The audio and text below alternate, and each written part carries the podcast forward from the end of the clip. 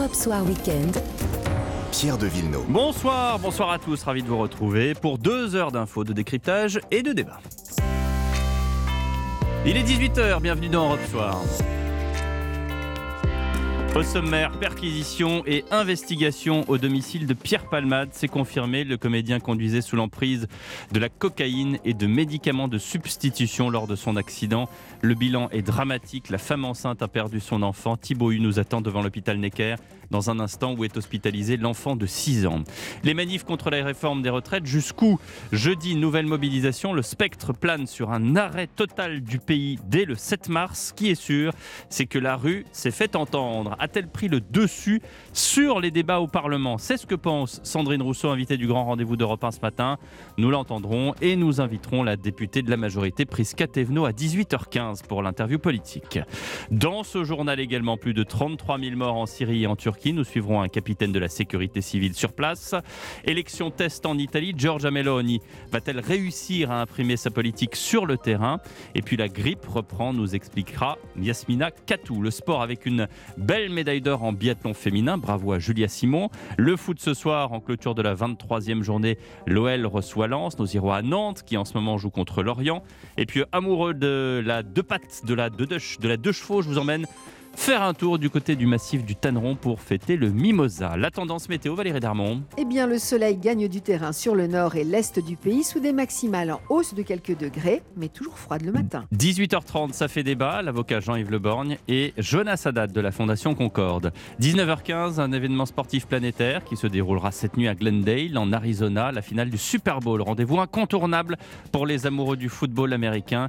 Je recevrai le commentateur sportif Georges Eddy et le président de la Fédération international de foot américain Pierre Trochet.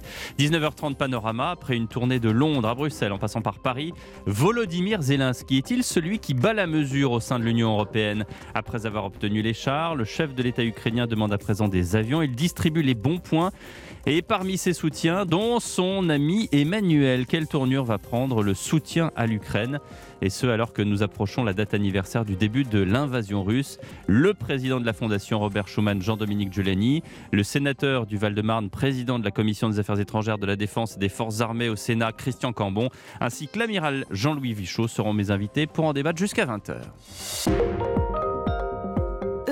Le domicile de Pierre Palmade a donc été perquisitionné cet après-midi. Opération de police dans le cadre de l'enquête pour homicide involontaire sous l'emprise de stupéfiants qui visent le comédien après euh, son accident de la route. C'était vendredi soir. Les analyses toxicologiques ont révélé en effet que Pierre Palmade avait consommé de la cocaïne avant de prendre le volant. Il a perdu le contrôle de son véhicule, percuté une autre voiture. Plusieurs personnes sont toujours dans un état grave à la suite de cette collision, dont un petit garçon hospitalisé à l'hôpital à Paris. Où vous vous trouvez, Thibaut oui, tout à fait. Euh, Pierre, ce petit garçon de 6 ans a été éjecté violemment du véhicule lors du choc. Son pronostic vital est toujours engagé.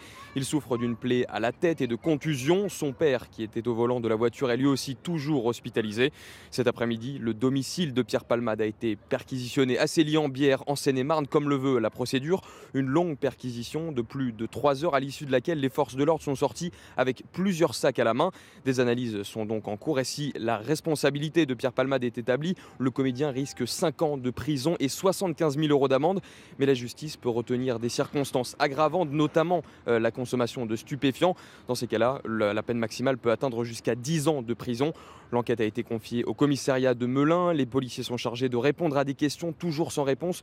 Que s'est-il passé dans la voiture de Pierre Palmade? Pourquoi ces deux passagers ont-ils pris la fuite à pied après la collision? La voiture a-t-elle eu un dysfonctionnement? Ces éléments sont attendus pour éclaircir les circonstances de l'accident. Merci de ces précisions. Thibaut en direct de l'hôpital Necker à Paris. L'actualité, c'est aussi la grogne contre la réforme des retraites. Rappelons que les sondages n'ont pas bougé. On est toujours sur des chiffres approchant les trois quarts des Français contre le texte. Au lendemain de la quatrième journée de mobilisation. Paris gagnant pour les syndicats qui revendiquent 2,5 millions et demi de personnes dans les rues hier partout en France. Près d'un million selon le ministère de l'Intérieur, dont 93 000 rien qu'à Paris. Mehdi Jaziri a recueilli les paroles de jeunes manifestants parisiens à l'issue de cette mobilisation. C'est les rapports de force euh, hyper français et moi je suis pas du tout contre parce que c'est que comme ça finalement qu'on fait avancer les choses. Pourquoi on a encore euh, les droits qu'on a? C'est parce qu'on a cette façon de faire et on est obligé de se battre en fait. Je pense pas qu'il faille opposer euh, différentes manières de faire manifestation. On peut ne pas être d'accord avec tout, mais le tout existe quand même. On est prêt à, sacrifier en tout cas enfin, notre temps, notre argent sur les semaines à venir. J'avoue que j'ai pas arrêté de bosser pour parce que je suis dans une précarité où enfin, je suis payée à j'avoue. Hein. Mais aussi, j'en veux à ce système qui m'a mis dans cette situation-là. Voilà, parole post-manifestation et les syndicats ont d'ores et déjà euh, annoncé une nouvelle manifestation jeudi prochain, menaçant également d'un blocage du pays avec une grève générale à partir du 7 mars. Les débats pendant ce temps se poursuivent à l'Assemblée nationale. Alors, si la loi est votée, que se passera-t-il? Les Français descendront-ils encore dans la rue? Question posée à la députée écologiste Sandrine Rousseau. Elle était l'invitée du grand rendez-vous européen CNews Les Échos ce matin. En fait, euh, les légitimités sont diverses. Il n'y a pas une légitimité. Euh, la légitimité de la rue, elle existe. Je ne crois pas que ce soit terminé parce que l'Assemblée nationale euh, a la majorité qui est issue des urnes juste après la présidentielle. je crois que là, la rue a envie de se faire entendre.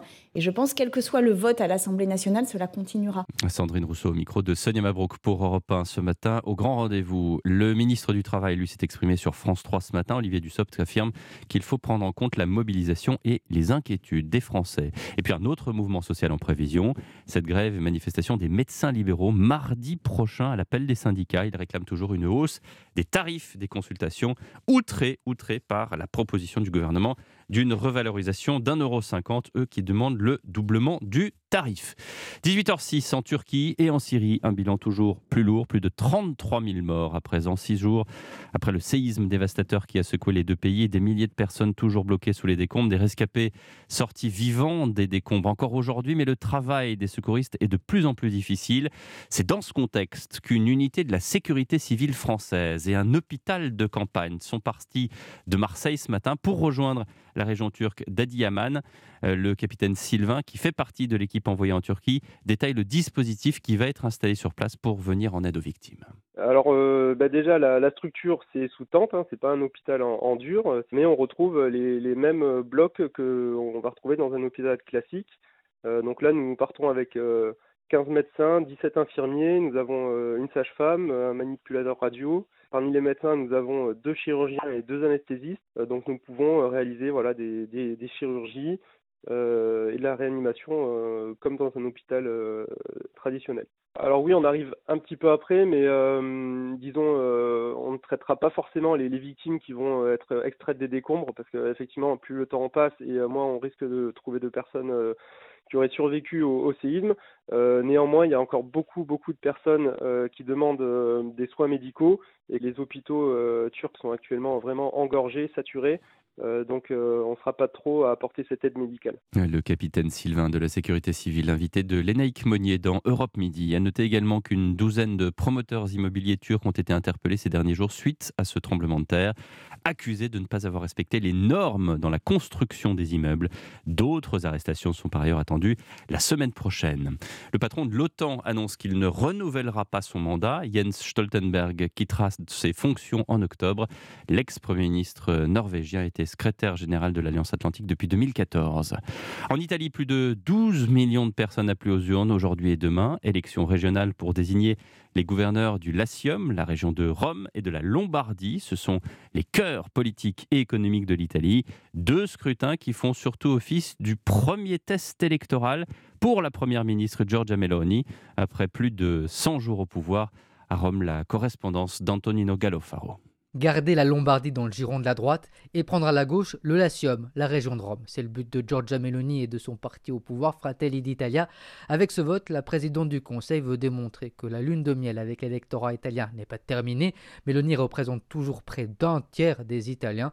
Elle veut aussi asseoir son pouvoir sur la coalition des droites qui la soutient. Giorgia Meloni vise donc avant tout une victoire éclatante en Lombardie, le cœur économique et industriel du pays, mais aussi et surtout le fief de Silvio Berlusconi et de Matteo Salvini, les leaders des deux partis qui soutiennent et participent à son gouvernement. Selon les derniers sondages, la formation de la première ministre est 4 à 5 fois plus forte que celle de ses deux alliés. Les électeurs ont jusqu'à demain 15h pour se prononcer. Rome, Antonino Gallofaro, Et puis en Allemagne, c'est le SPD du chancelier Scholz qui tient la mairie de Berlin depuis plus de 20 ans, qui subit une cuisante défaite aujourd'hui lors d'élections locales dans la capitale, nettement devancée par les conservateurs de la CDU. On l'a pensé derrière nous. Santé publique France alerte sur un rebond de l'épidémie de grippe. Dans son bulletin hebdomadaire, l'autorité sanitaire indique que tous les indicateurs sont en hausse. 11 des 13 régions de France métropolitaine sont classées en phase épidémique. Seules les régions Normandie et Hauts-de-France ne sont pas en phase épidémique. Yasmina Katou, Qu'est-ce qui explique cette reprise de la grippe? Eh bien d'abord, les enfants étant le réservoir de la grippe en France, le retour à l'école après les vacances de Noël a réactivé la circulation du virus. Ensuite, cette nouvelle vague est portée par une nouvelle souche, le virus B. Christine Campez est épidémiologiste chez Santé publique France. Depuis quelques semaines, on observe la part du virus B Victoria augmente. Et le virus B Victoria, il n'avait pas circulé depuis 7 ans. Et donc, il se diffuse actuellement chez les enfants qui sont scolarisés, parce que c'est une population qui n'avait pas rencontré ce virus et qui est indemne vis-à-vis de ce virus. À cause de cette nouvelle souche, les adultes qui ont déjà eu la grippe au début de l'hiver peuvent se recontaminer. Difficile de dire à quel moment le pic sera atteint, alors les autorités recommandent de se faire vacciner. La campagne de vaccination contre la grippe a été prolongée jusqu'au 28 février. Yasmina Katou, spécialiste santé d'Europe 1. 18h10, vous restez avec nous dans un instant. Large page sport. La française Julia Simon, championne du monde de biathlon. Nous reviendrons sur sa victoire. Et puis nous serons en direct du stade de la Beaujoire à Nantes. Les Canaries affrontent Lorient en ce moment. À tout de suite. Europe Soir Weekend. Pierre de Villeneuve. 18h12 sur Europe 1. La suite du journal.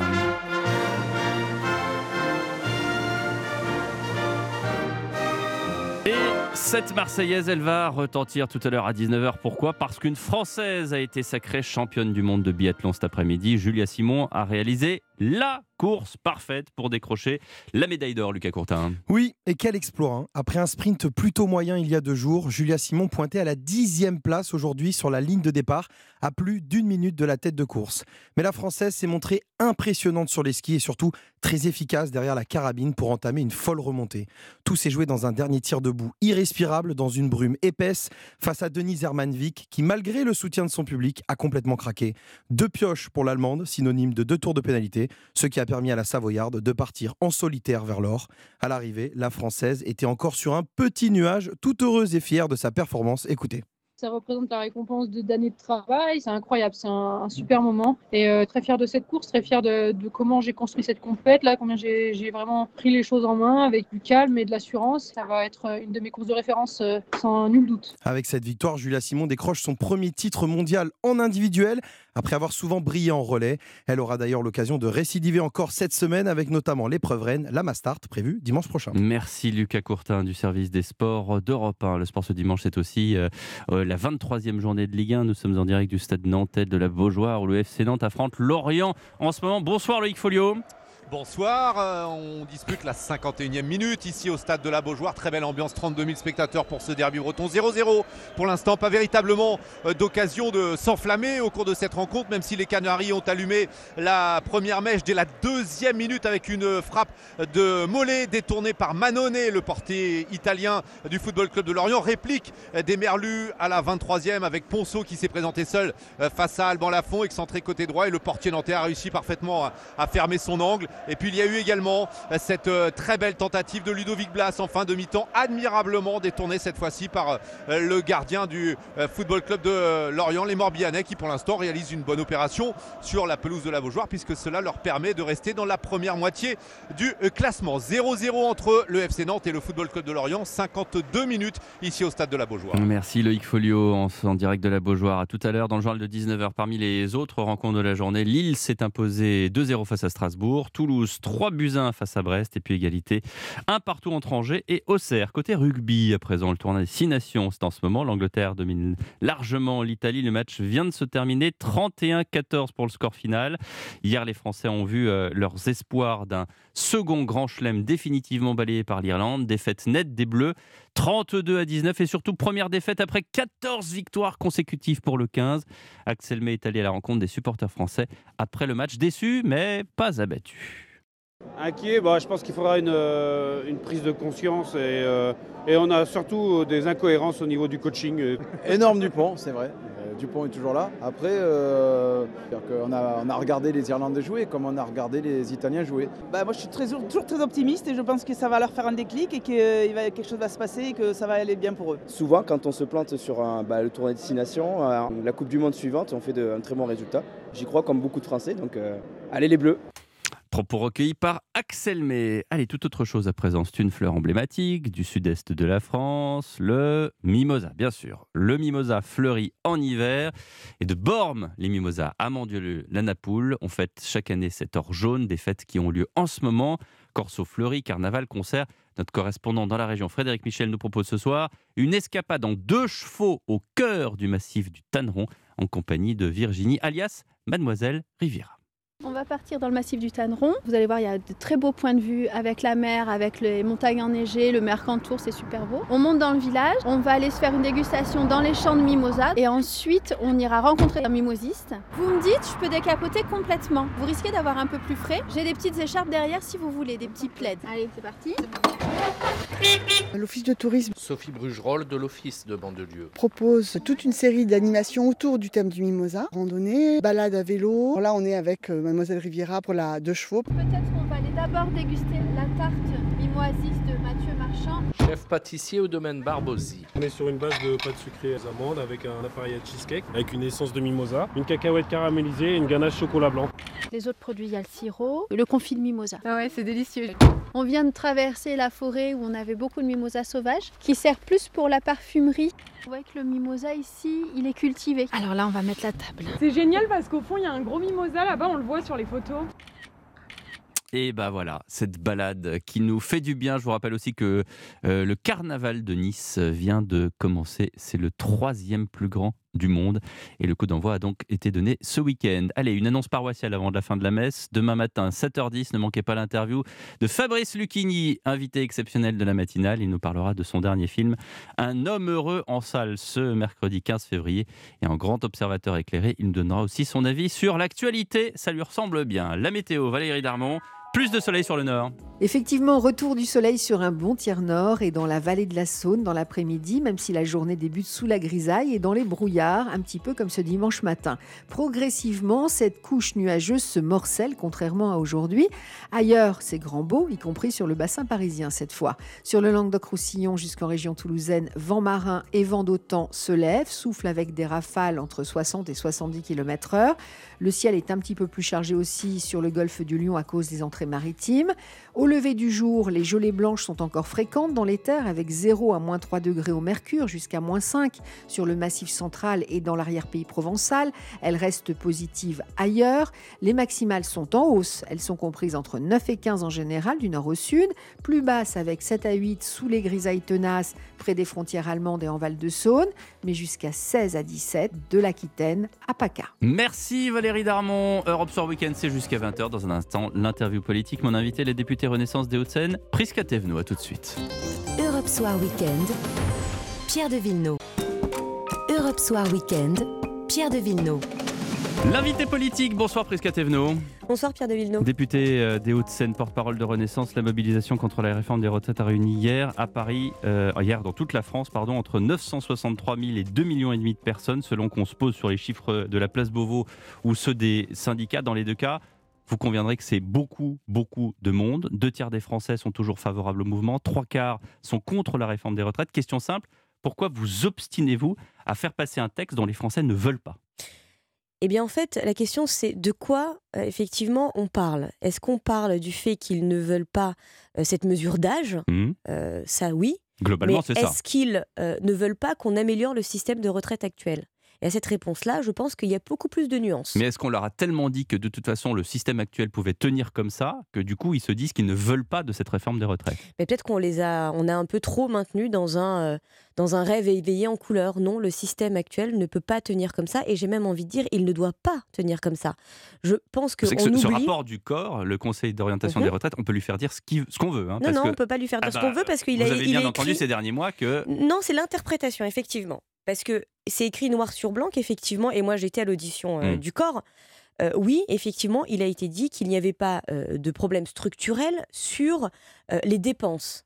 Mais je veux bien, mais un budget, c'est des dépenses et des ressources. Mm. Il aurait peut-être fallu finir la phrase. Et oui, il y a un problème structurel sur les ressources. Mm. Euh, je veux dire, c'est pas du fantasme, c'est de la démographie. On a aujourd'hui euh, plus d'actifs que de retraités. C'est comme ça. Et on va pas et demain. ça va pas s'améliorer. Et ça va pas s'améliorer, même si demain on décide de tous faire cinq enfants chacun, ça résout pas le problème. Donc il faut trouver une solution et de dire simplement roulez-vous en boule, mettez-vous sous votre couette en attendant que ça passe, ce n'est pas responsable. Donc oui, nous devons pouvoir répondre à cet enjeu-là. Il y a eu des consultations, des concertations, le temps parlementaire est arrivé et nous devons pouvoir en débattre. Sauf qu'aujourd'hui, nous, on n'y arrive pas. Hmm. Maintenant, peut-être que la semaine qui vient euh, va me Mais- donner tort et on va pouvoir débattre. Les syndicats disent on n'arrive pas à débattre parce qu'on est face à un mur. Frédéric Souillot de FO était mon invité hier soir ici à votre place. Il Mhm. disait euh, voilà, nous on a des exigences, on ne veut pas de cette réforme, ou en tout cas à tout le moins on ne veut pas de l'âge de départ à 64 ans, et on nous entend pas. Donc à un moment donné, c'est et l'eau si j'ose dire. Bah écoutez, moi je veux bien aussi euh, dire à Frédéric Souillot, ça va peut-être pas lui faire plaisir, mais en fait c'est quand même plutôt agréable, que si on a entendu. La preuve, c'est que au début. Vous avez entendu, mais c'est non. Non, c'est la preuve. Je vais, je vais en finir. C'est que au début cette réforme, c'était quoi? C'était 65 ans. Mm. On est arrivé à 64. Mm. Ensuite, c'était effectivement surtout des mesures d'âge. Et puis après, on a travaillé sur les pénibilités, sur la prévention. Pourquoi j'insiste sur ces deux points-là? Ce sont notamment des euh, demandes qui ont été faites par Frédéric Souillot au travers, de la, euh, Force ouvrière. Donc si nous avons entendu ces sujets, maintenant nous devons continuer à aller plus loin et d'en débattre et de pouvoir avancer. Parce que moi, quand j'écoute aussi euh, l'ensemble des représentants syndicaux, mais également l'ensemble des Français qui manifestent, parce que l'enjeu, c'est pas simplement de manifester, mais c'est d'entendre ce qui est dit dans ces manifestations, c'est qu'ils veulent aujourd'hui que le système de retraite s'améliore. Et sur ça, il faut pouvoir y répondre. Est-ce que vous êtes prêt à endosser la responsabilité d'une France à l'arrêt dès le 7 mars prochain? Mais qu'est-ce que ça veut dire une France à l'arrêt? Une France à l'arrêt, euh, je, je le dis de façon très claire, pourquoi? Pour montrer que les syndicats sont forts, pour montrer qu'on aurait tort, qu'on aurait tort de quoi? De dire que le système actuel n'est pas parfait? Eh bien non, le système actuel n'est pas parfait. Mais on n'est pas là en train de gloser. C'est une condition que, met- que mettent les syndicats. Ça peut se passer, Prisca Thévenot. Mais c'est encore une fois, je dis quel est l'objectif? De Mm. montrer qu'ils sont forts. Non, bah ça, je sais pas, vous leur Mais demanderez. Vous leur demanderez. Oui. En attendant, c'est ce qu'ils disent. Ils disent si le texte n'est pas retiré, la France est à l'arrêt dès le 7 mars. Est-ce que. Moi, ce que je constate. Le, le curseur, il est où? Vous, vous dites tiens, on, on va y aller un peu au doigt mouillé, on va prendre le risque. Vous prenez le risque on prend, enfin, le risque qu'on prendrait, le, justement, le risque qu'on veut pas prendre, Mm. le risque qu'on veut pas prendre, c'est de dire circuler, il y a rien à voir, laissons euh, le système de retraite tel qu'il existe et laissons cette, ce dossier effectivement compliqué, dur aux générations à venir. Mm. On pourrait le faire. Mhm. Emmanuel Macron ne va pas se représenter. On pourrait le faire. Mhm. Ce n'est pas responsable. On a été élu sur la base d'un programme. La parole politique aussi doit pouvoir être respectée. Vous n'avez pas été élu sur la base d'un programme, vous avez été élu Non, contre attendez. Marine Le Pen. Alors, faut arrêter aussi avec ça. Oui, il y a une partie des Français qui ont voté pour. Parce que ça ne participe pas à la démocratie. Je suis désolée. Oui, il y a une partie des Français qui n'ont pas voté au deuxième tour pour Emmanuel Macron et qui ont voté pour faire barrage à Marine Le Pen. Mhm. Mais pardon, c'est pas Dès le 100%. début, dès le mais début, pardon, parce que ce n'est pas. le vote Je suis désolée. Non, je suis désolée, ce n'est pas 100% des électeurs et de passer son temps à dire ça, ça vient, ça revient à dire aussi que finalement nous ne sommes pas légitimes. Nous avons, nous sommes passés par les urnes et si vraiment il y avait eu ça, à ce moment-là, on n'aurait même pas parlé de majorité relative, on n'aurait pas parlé de majorité du tout à l'Assemblée nationale, puisque on aurait eu un contre-feu sur les élections Vous savez législatives. très bien que non. Vous savez très bien que non. Les élections législatives, c'est autre chose parce que ce sont des gens qui sont ancrés territorialement et puis qu'on soit d'une couleur ou d'une autre, on, on réélit ou on, justement on change parce que euh, les gens sont ancrés dans les territoires. Ça n'a rien à voir avec écoutez, de dire aujourd'hui de façon aussi binaire que Emmanuel Macron Hmm. a simplement été élu pour faire barrage à Marine Le Pen, ce n'est pas vrai. Je le dis, ce n'est pas vrai. Très bien. Et ça ne participe pas de la démocratie. Alors, je vais le dire autrement. Emmanuel Macron a été élu par certaines personnes euh, pour, euh, pour son programme et d'autres par d'autres personnes parce fait. qu'il ne voulait pas voir Marine Le Pen Alors, arriver au sur ça, on est d'accord. On est Bon, d'accord. alors, prenons euh, du coup Emmanuel Macron de l'autre côté. Qu'est-ce qu'il a dit dernièrement? Il a dit attendez, il a dit d'ailleurs à Bruxelles attendez, mais nous, on a été élus sur notre programme, donc la réforme des retraites, elle était dans le programme, donc la retraite, la réforme des retraites, on l'a fait. Est-ce que c'est aussi simple? Alors, Je peux vous parler de binaire aussi dans ce cas-là. alors on va aussi. euh, merci de soulever le sujet de Bruxelles. Euh, je dois le dire de façon très claire, euh, Bruxelles n'a pas les moyens, euh, les compétences Mhm. d'imposer une politique nationale à quelque pays que ce soit de l'Union européenne. Mhm. Bruxelles peut faire des recommandations, charge à chaque pays de les suivre ou pas. Je le dis de façon très claire, le... parce que vous parliez de Bruxelles. Non, mais c'est parce qu'il il s'est exprimé à Bruxelles, mais il aurait pu s'exprimer à Non, mais je préfère, ça- je préfère le dire parce qu'on se parle, mais en réalité, il y a des Non, gens mais- qui nous écoutent et je préfère aussi lever, euh, lever les loups. Maintenant, oui, on a assumé cette réforme des retraites parce que oui, on a un sujet démographique. Hmm. Et le rapport du corps le dit très clairement. On passe notre temps à parler du rapport du corps, mais on oublie à chaque fois de dire quelque chose dans toutes les préconisations qui dit si jamais on ne fait rien, parce qu'il y a cette recommandation aussi de ne rien faire, c'est écrit noir sur blanc, la conséquence directe, c'est la baisse des pensions. Est-ce qu'on veut précariser nos retraités aujourd'hui? Non, on veut pas. Donc il va falloir trouver des financements. Donc nous, nous proposons de rester dans le système de financement par répartition et donc effectivement de reculer l'âge de départ. Comme tous les pays ou européens. Alors, ou alors on peut aussi dire on refuse de rester dans ce modèle-là, on rentre dans un modèle par capitalisation et à ce moment-là on peut voir Pas comment on trouve d'autres ressources. Forcément, vous pouvez prendre un modèle par point, ça a été étudié, un modèle qui prend en compte l'espérance de vie, c'est le cas dans les pays nordiques. Il y a différentes manières de calculer le- la, la réforme des retraites. Mais ce que j'entends aujourd'hui, c'est qu'on est en train de nous dire, ce qu'on est en train de nous dire aujourd'hui, c'est que le- on en parle beaucoup, c'est parce que vous faites, hein, mais j'en profite, qu'il y avait le modèle par points, etc. Mm. Mais à l'époque, quand il y a quelques si, années, quand, non mais il y a quelques années, Oui, quand oui. effectivement le modèle Oui. avait été proposé, je suis pas sûre qu'il y avait une innovation globale pour dire super, super, génial, faites-le aussi. Pourquoi? Donc, Pourquoi? Ça, c'est très intéressant. Parce que les Français, de toute façon, ne veulent pas changer le système Non, Parce que c'est les pas Français, ça. de toute façon, veulent partir à, euh, à Non, je 60 pense ans, pas. ou même peut-être avant. Vous avez entendu les syndicats, certains disent on voudrait. On a entendu tous ce Ouais. CGTiste qui a dit Moi, je voudrais la retraite à 50 ans et auto plein.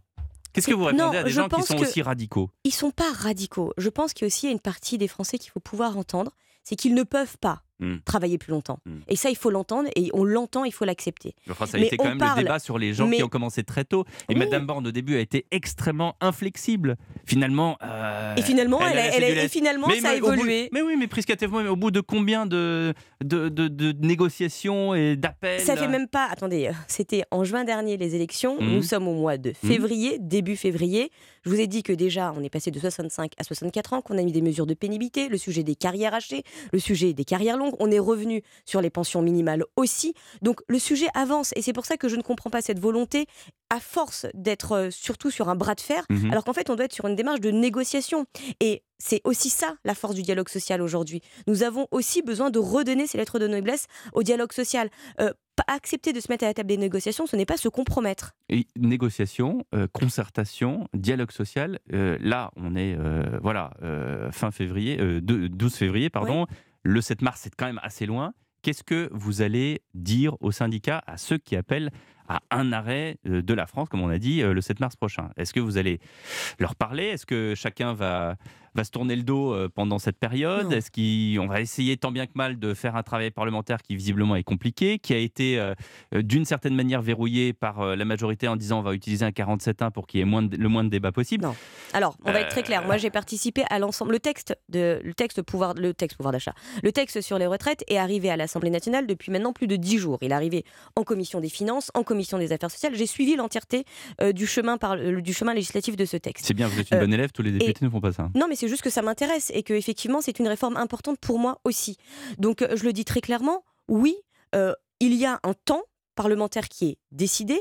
Mais euh, moi, j'appelle effectivement, c'est pas nous qui bloquons, c'est que je dis de façon très claire, notamment à la NUPES, notamment Mhm. à la LFI au sein de la Mhm. NUPES, Mhm. si le point bloquant, c'est l'article 7, l'article sur la mesure d'âge, Oui. allons-y, Allons-y quoi allons-y, parlons. Levons tous les amendements qui sont avant, parce que c'est beaucoup des amendements euh, feuilles de salade, feuilles de chou, machin, etc. Et débattons de ce sujet. Que propose-t-il à la place?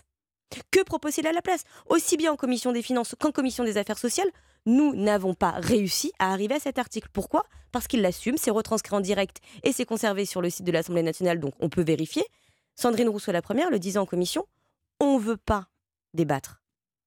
On veut bloquer le débat. Sandrine Rousseau, qui encore ce matin au grand rendez-vous d'Europe 1, dit qu'il y a une légitimité dans la rue, en plus de la légitimité du Parlement. Ça veut dire quoi? Ça veut dire qu'il y a euh, deux France qui gouvernent, celle de la rue et celle du Parlement? Je, je pense, alors je me permets pas, j'ai pas regardé son interview et je me permets pas Je vous de- restitue ce qu'elle dit Mais ce alors matin. moi, je peux entendre que effectivement, euh, les voix qui s'expriment à l'Assemblée nationale sont tout aussi légitimes que les voix qui s'expriment dans la rue. Mhm. Ça, je le dis très clairement. Oui, euh, les manifestations on sont l'occasion de revendications. On est dans un système de démocratie Maintenant, représentative, je crois, maintenant, ce que je dis, et j'invite la majorité des euh, parlementaires de la NUPES, et peut-être Sandrine Rousseau, à ne pas fuir devant ses responsabilités de parlementaire. Mmh. Nous avons été élus pour pouvoir prendre des décisions, pour représenter euh, les voix des habitants de nos circonscriptions. Et en permanence dire c'est pas moi qui décide, ce sont les sondages ou c'est une pancarte en manifestation, c'est refuser d'assumer la responsabilité qu'on a demandé aux urnes. Vous vous adressez aussi à Thomas Porte? Oui, tout à fait. Qu'est-ce que vous avez envie de lui dire? J'ai envie de lui dire que la semaine dernière, on a passé non seulement pas mal de temps à parler des amendements bidons que nous ont posés la, France insoumise, mais qu'en plus, on a eu deux moments qui étaient vraiment extrêmement, extrêmement sordides. C'est la standing ovation qui a été organisée pour acclamer et accueillir le retour dans l'hémicycle d'Adrien Quatennens avant même qu'il ait ouvert la bouche.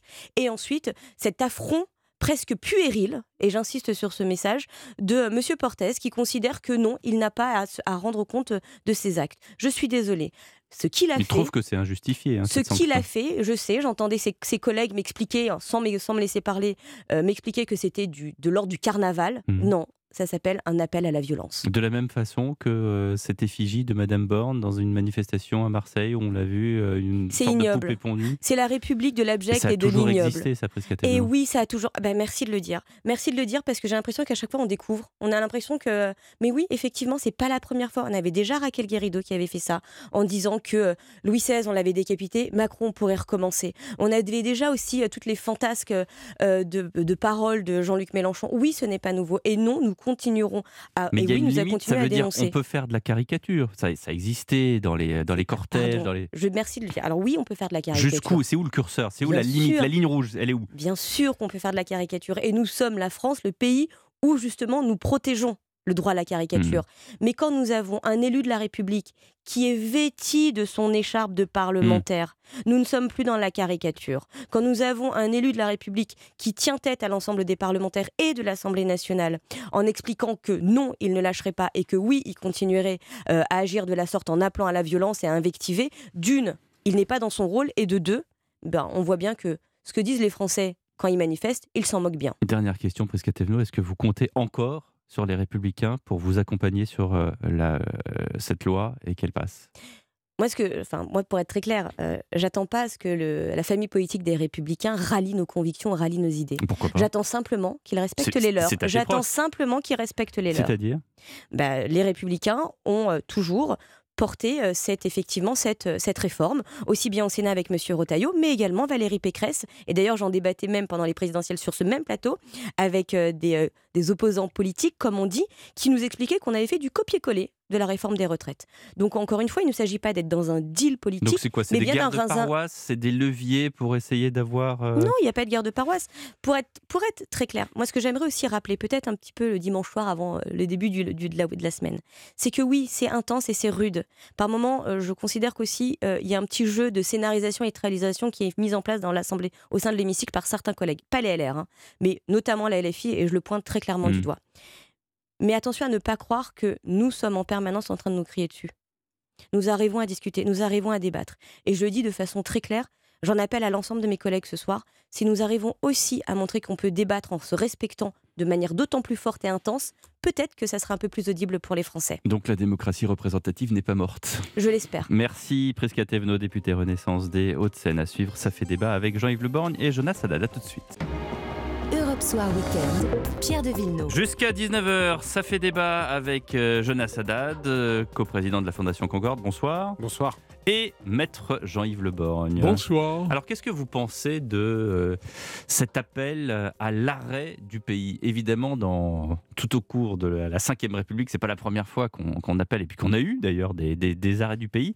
Comment est-ce que pour, pour les jeunes générations, Jean-Yves Le Borgne, comment est-ce qu'on peut se, se configurer euh, puisque c'est ce qui est euh, prévu en tout cas par les syndicats si jamais euh, le gouvernement ne retire pas tout simplement son texte sur la réforme des retraites, le 7 mars prochain, le pays s'arrête, qu'est-ce qui se passe? D'abord, le pays s'arrêtera-t-il et faut-il considérer qu'il y a quelque chose de sérieux dans cette menace parce que c'en est une? Je n'en suis pas si sûr. Alors les chiffres, comme d'habitude, sont très extensibles, mais si on considère que désormais on prend les chiffres à l'échelon national, ça n'est pas si considérable que ça. Qu'il y ait quelques centaines de milliers, voire un million ou plus de personnes sur l'ensemble de la France qui se déplacent pour protester, on n'est pas, contrairement à ce que prétendent les syndicats, dans un mouvement si Bah, extraordinaire attendez, que ça. 963 000 personnes si on prend que les chiffres de l'intérieur Oui. et pas ceux des syndicats. Pardonnez-moi, mais il y a quand même autre chose à faire un samedi euh, après-midi que euh, d'aller dans la rue pour défendre. euh, Mais je vous dis pas que c'est négligeable, mais ça n'est pas non plus la totalité du pays. Vous auriez un million et demi de personnes sur des rues de Paris, c'est-à-dire concentrées, ce serait autre chose. Mais là, c'est sur l'ensemble de la France. Et puis, finalement, moi, voyez-vous, ce qui me me choque, je, je le dis, euh, c'est que certes il y a une liberté syndicale, certes c'est une liberté traditionnelle que de pouvoir euh, manifester dans la rue, mais nous sommes dans un débat parlementaire. Mm. Est-ce que le débat parlementaire doit être cette façon de s'affronter avec une menace? Est-ce que la nature des choses dans une démocratie n'est pas un débat à l'Assemblée nationale? Que précisément l'opposition de gauche ne veut pas. Bah, Pas et que l'opposition de gauche. Vous avez entendu Prisca-Thévenot qui a convenu qu'il y avait une légitimité de, euh, de la rue également. Il y a la Non, rue mais- et puis il y a le Parlement. Ce Non, sont mais deux, deux légitimités com- complémentaires. Bien sûr, une légitimité, euh, le droit de manifester n'est pas contestable. Mais faut-il qu'une décision qu'un gouvernement doit prendre soit prise sous la menace? Je le disais tout à l'heure, l'arrêt du pays prévu pour euh, une date de mars est une menace. Et je, je suis un peu choqué qu'il n'y ait, au moment d'un débat parlementaire qui doit être une discussion argument contre argument, pour l'instant, il n'y a pas d'argument, il n'y a que des cris. Mais qui devrait être un argument, alors, il y a essentiellement... C'est euh, des arguments qui vous plaisent pas, mais il y a des arguments quand même, il y, il y en a quelques-uns, mais quand vous voyez ce qui se passe dans l'hémicycle, il y a quand même un certain nombre de hurlements qui prennent le pas sur l'argumentation et sur l'analyse intellectuelle. Alors C'est qu'on c'est entende- qu'on entende la rue, je le trouve normal, mais que la rue menace et interdise le débat parlementaire, ça, c'est peut-être... Jusqu'à présent, elle l'interdit pas. non, mais qu'elle veuille suppléer Hmm. le, le- le fait que ce débat, euh, pour elle, ne compterait pas. Imaginez que Hmm. demain, il y ait un accord, j'allais dire probable, entre un, un bon nombre, si ce n'est la totalité des élus LR et la majorité présidentielle, et que ce texte passe, on va encore vouloir menacer le pays de le mettre à l'arrêt? Jonas Haddad. Il y a plusieurs euh, Après, différences. après quand même cette plaidoirie, euh, comme on a l'habitude de Moi- les moi- avoir. moi- moi- moi, vous savez, je, bois les, un. je bois les paroles de mon confrère parce que je le suis également. Mais juste, si on fait un peu d'histoire, il y, y a deux choses. La première chose, c'est que pour la première fois, la CFDT se cégétise. C'est-à-dire que historiquement, dans notre pays, on avait un syndicat réformiste avec lequel on pouvait avoir un dialogue constructif dans lequel on avait une alternative. Là, ce n'est plus le cas. Pourquoi? Bah, ce n'est plus le cas, pe- peut-être pour des raisons internes, peut-être aussi parce que les syndicats aujourd'hui perdent la représentativité au sein même des, des- des salariés et que donc il y a une prime à la radicalité sur l'alternative qui est portée. Est-ce que Deuxièmement, c'est est-ce que c'est pas, je fais juste une petite incise, Oui. parce que c'est le dernier mandat de Laurent Berger? Peut-être, mais si son testament, c'est d'avoir affaibli, et je vais en parler dans un instant, notre pays au point qu'il ne pourra plus s'en relever, euh, ce sera une lourde charge sur ses épaules. Deuxièmement, euh, c'est aussi d'un point de vue historique la première fois que des opposants, alors on peut dire que ça a pu être violent par le passé, mais que des opposants qui se disent eux-mêmes, entre guillemets, républicains, utilisent ces termes. On parlait de la tête euh, d'Olivier Dussopt comme un ballon. Mm. On pourrait aussi parler de la poupée gonflable à l'effigie d'Elisabeth Borne, qui a été placée ce Mhm. week-end sur un char, Ouais. pendu. Mhm. On pourrait considérer aussi que lorsque M. Mélenchon fait une manifestation et qui dit Monsieur Macron, soyez maudit pour ce que vous faites, et que Mme Tondelier d'Europe Écologie Les Verts qui dit que, je cite, hein, je, je n'invente rien, les milliardaires sont des vampires, qu'ils se font construire des caissons à oxygène, on n'a plus rien à voir avec le débat sur les retraites. Mm. Donc avoir un débat sur les retraites violent, houleux, ce n'est pas problématique, mais basculer comme ça dans une forme d'ubris de la part d'une extrême gauche, Ça, c'est historiquement Oui, c'est parce original. que vous gardez euh, des punchlines, si j'ose dire, de, de certains euh, euh, opposants, et notamment de Madame Tondelier, mais cela dit, ça n'empêche pas de, de débattre dans l'hémicycle mais, derrière. mais, mais- mais c'est leur façon de faire, la punchline. Et c'est ça qui est problématique. Et enfin, dernier mais point. on ne peut pas juste garder ça. Il y a aussi un débat parlementaire qui Oui, existe. mais Et d'ailleurs, vo- Madame Thévenot l'a dit il y, a, il y a quelques instants. Elle a dit c'est vrai qu'on crie, c'est vrai qu'il y a des punchlines, c'est vrai, ça n'empêche pas de dialoguer sur des textes. Et c'est vrai Mais qu'on ne est- sait pas. Est-ce que, est-ce que donc. Non, mais le, le public ne le sait pas, donc c'est bien de le mais rappeler. est-ce que dans ce cas-là, Oui. on peut accepter que la violence Ouais. euh, verbale et physique revienne dans le débat politique Moi, je pense que ce n'est pas un progrès. Et enfin, dernier point, Ouais. et j'en termine par là. Les autres fois, quand il y a eu des blocages, on était en 95, Mm. on était en 68. La France n'avait rien à voir à ce qu'elle avait été, à ce qu'elle est aujourd'hui. Aujourd'hui, notre pays subit des crises économiques violentes. On est en pleine économie de guerre. Notre industrie a chuté à 9% de notre PIB. On a eu les gilets jaunes. On a eu le Covid.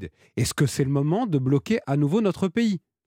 Est-ce que les commerçants, les artisans qui galèrent tous les week-ends parce qu'il y a des manifestations? Bah, L'histoire se répète. oui, mais l'histoire se répète lorsque nous sommes en difficulté. Lorsque vous êtes la troisième ou la cinquième ou la sixième puissance économique mondiale, vous pouvez vous payer ce luxe de discuter Oui, des- de la répartition des fruits. Mais là, nous n'avons plus de fruits. mais Jonas Haddad, les gens s'en foutent, pardonnez-moi. Ah, d'accord. Eh Non, mais les gens s'en foutent. Ils, ont- ils- ils- ils veulent boucler leur fin de mois. Vous leur parlez de la cinquième puissance. Oui. Vous pensez que ça les intéresse que la Eh ben, France est cinquième eh ben, puissance mondiale si- oui. s'ils n'arrivent pas à boucler leur Parce fin que de les mois commerçants et les artisans qui ont eux aussi besoin de boucler leur fin de Oui. mois, ils en ont marre de toutes ces grèves qui coûtent un milliard, voire un milliard et demi par jour à notre pays.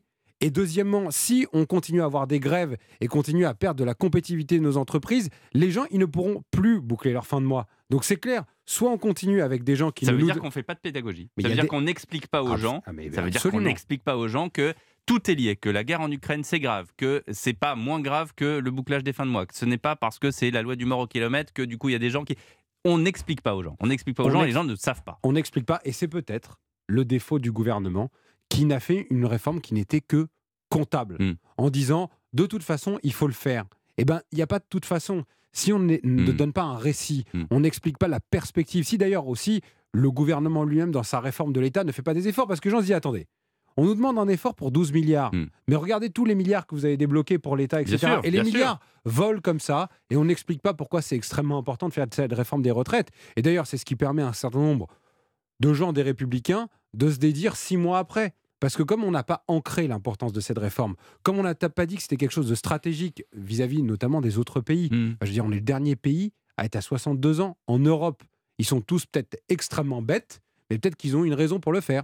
Jean-Yves Le Borne, je reviens juste sur une chose qu'a dit Jonas euh, à propos euh, notamment de ce ballon à l'effigie de la tête coupée d'Emmanuel Macron et d'Olivier Dussopt, de cette euh, Madame Borne qu'on a vue sous forme d'épouvantail, un peu poupée pendue. Ça, exi- ça existe de, de- tout temps. Pourquoi est-ce que tout d'un coup c'est mis en exergue aujourd'hui en 2023 comme si on découvrait l'Amérique? Alors, ça existe de tout temps, mais les sociétés évoluent. Et un certain nombre de propos, d'attitudes, de comportements qui, il y a 20 ans, 30 ans ou 50 ans, paraissaient, si ce n'est admissible, du moins supportables, ne le sont plus aujourd'hui. Et nous parlions tout à l'heure du blocage du tant pays. mieux, et tant mieux, oui, oui, oui, c'est un, c'est un raffinement dans, la rajouter, civilisation, rajouter, bien oui. entendu, bien entendu. Mais nous parlions tout à l'heure de, de menaces, Hmm. bloquer le pays, mettre le pays à l'arrêt. Je pense que on peut admettre qu'il y ait une légitimité de la violence lorsque l'insupportable est atteint. Hmm. Mais lorsque l'on discute d'un certain nombre de positions, de transformations, d'améliorations qui pour d'autres n'en sont pas, on est dans une discussion où il n'est pas question de recourir à la violence. Et si on le fait, si, comme vous le disiez tout à l'heure, si un certain nombre de syndicats habituellement, traditionnellement modérés, en- emboîtent en quelque sorte le pas à la CGT. D'ailleurs, il m'a semblé voir sur des visages de temps en temps l'expression d'un malaise ou d'une contrainte Hmm. qui pouvait s'exprimer. C'est qu'au fond, il y a derrière tout ça un phénomène politique qui me paraît très inquiétant. N'importe quoi pour exister. Prendre une position pour exister. Alors, il faut aussi que nos concitoyens s'aperçoivent du fait qu'il n'est peut-être pas légitime que certains élèvent la voix, non pas dans l'intérêt de telle ou telle couche sociale, mais dans l'intérêt de leur existence. On sait bien que le syndicalisme en France est faible et qu'il saute sur l'occasion de se manifester en, en prétendant, je n'y crois pas pour ma part, mais je ne voudrais pas faire de la provocation, arrêter le pays. Ne vous inquiétez pas, on n'en est pas euh, à une provocation près. hein. Bon, mais, mais en réalité, il y a derrière tout ça une sorte de violence que je considère conjoncturellement comme non légitime. Alors, il y, a- il y a quand même un, un parti dont il faut qu'on parle, c'est quand même les, les- les LR, parce que ce matin, Bruno Retailleau, dans le JDD, a eu cette phrase les LR peuvent mourir de leurs contradictions. Euh, évidemment, c'est sur le cas Pradier. Euh, Qu'est-ce qu'on fait là? Et Prisca Thévenot le disait encore il y a quelques minutes dans l'interview politique, c'est quand même assez hallucinant de voir ce parti qui, euh, ici même, lors de, et Jean-Yves s'en souvient parce qu'il faisait partie des, des- des- des débatteurs, euh, ici même disait, du temps de, où Valérie Pécresse était candidate à la présidentielle, il faut une- une- un départ à la retraite à 65 ans, et maintenant, tout d'un coup, c'est le chamboule tout. C'est assez dément, non, Jean-Yves Le Bah, Il y, a- il y a deux- y a deux raisons, semble-t-il, à cela. Une, peut-être, qui consiste dans la volonté de se singulariser de quelques-uns. Mais je ne veux pas croire. Ça, c'est votre grand leitmotiv de vouloir exister. Oui, c'est ça. C'est- Mm. mais, mais parce que je pense que ne vouloir qu'exister et choisir les arguments à cette fin, c'est une manière de trahir sa mission. Mais il y a aussi d'autres éléments. Euh, on nous explique que- qu'un certain nombre d'élus de circonscriptions rurales euh, sont en quelque sorte agressés par leurs électeurs à l'idée qu'ils souscrivent à la réforme gouvernementale et à la retraite à 64 ans peut-être un certain nombre d'élus sont aussi en, en porte-à-faux entre la fidélité avec la ligne du parti, qui effectivement, comme vous le disiez, consiste à, à remonter l'âge de la retraite, et, et même plus que ça, puisque c'était 65 ans dans le, progrès- dans le programme de Valérie Pécresse. Mais il y a cette difficulté parfois à soutenir une idée générale quand, le- quand vos électeurs vous disent non. Jonas Haddad sur les LR. Alors, dans ceux qui s'opposent à la réforme des retraites chez les Républicains, j'ai des amis proches. Donc il se trouve que j'ai discuté avec eux de savoir quelles étaient les motivations par rapport à ça.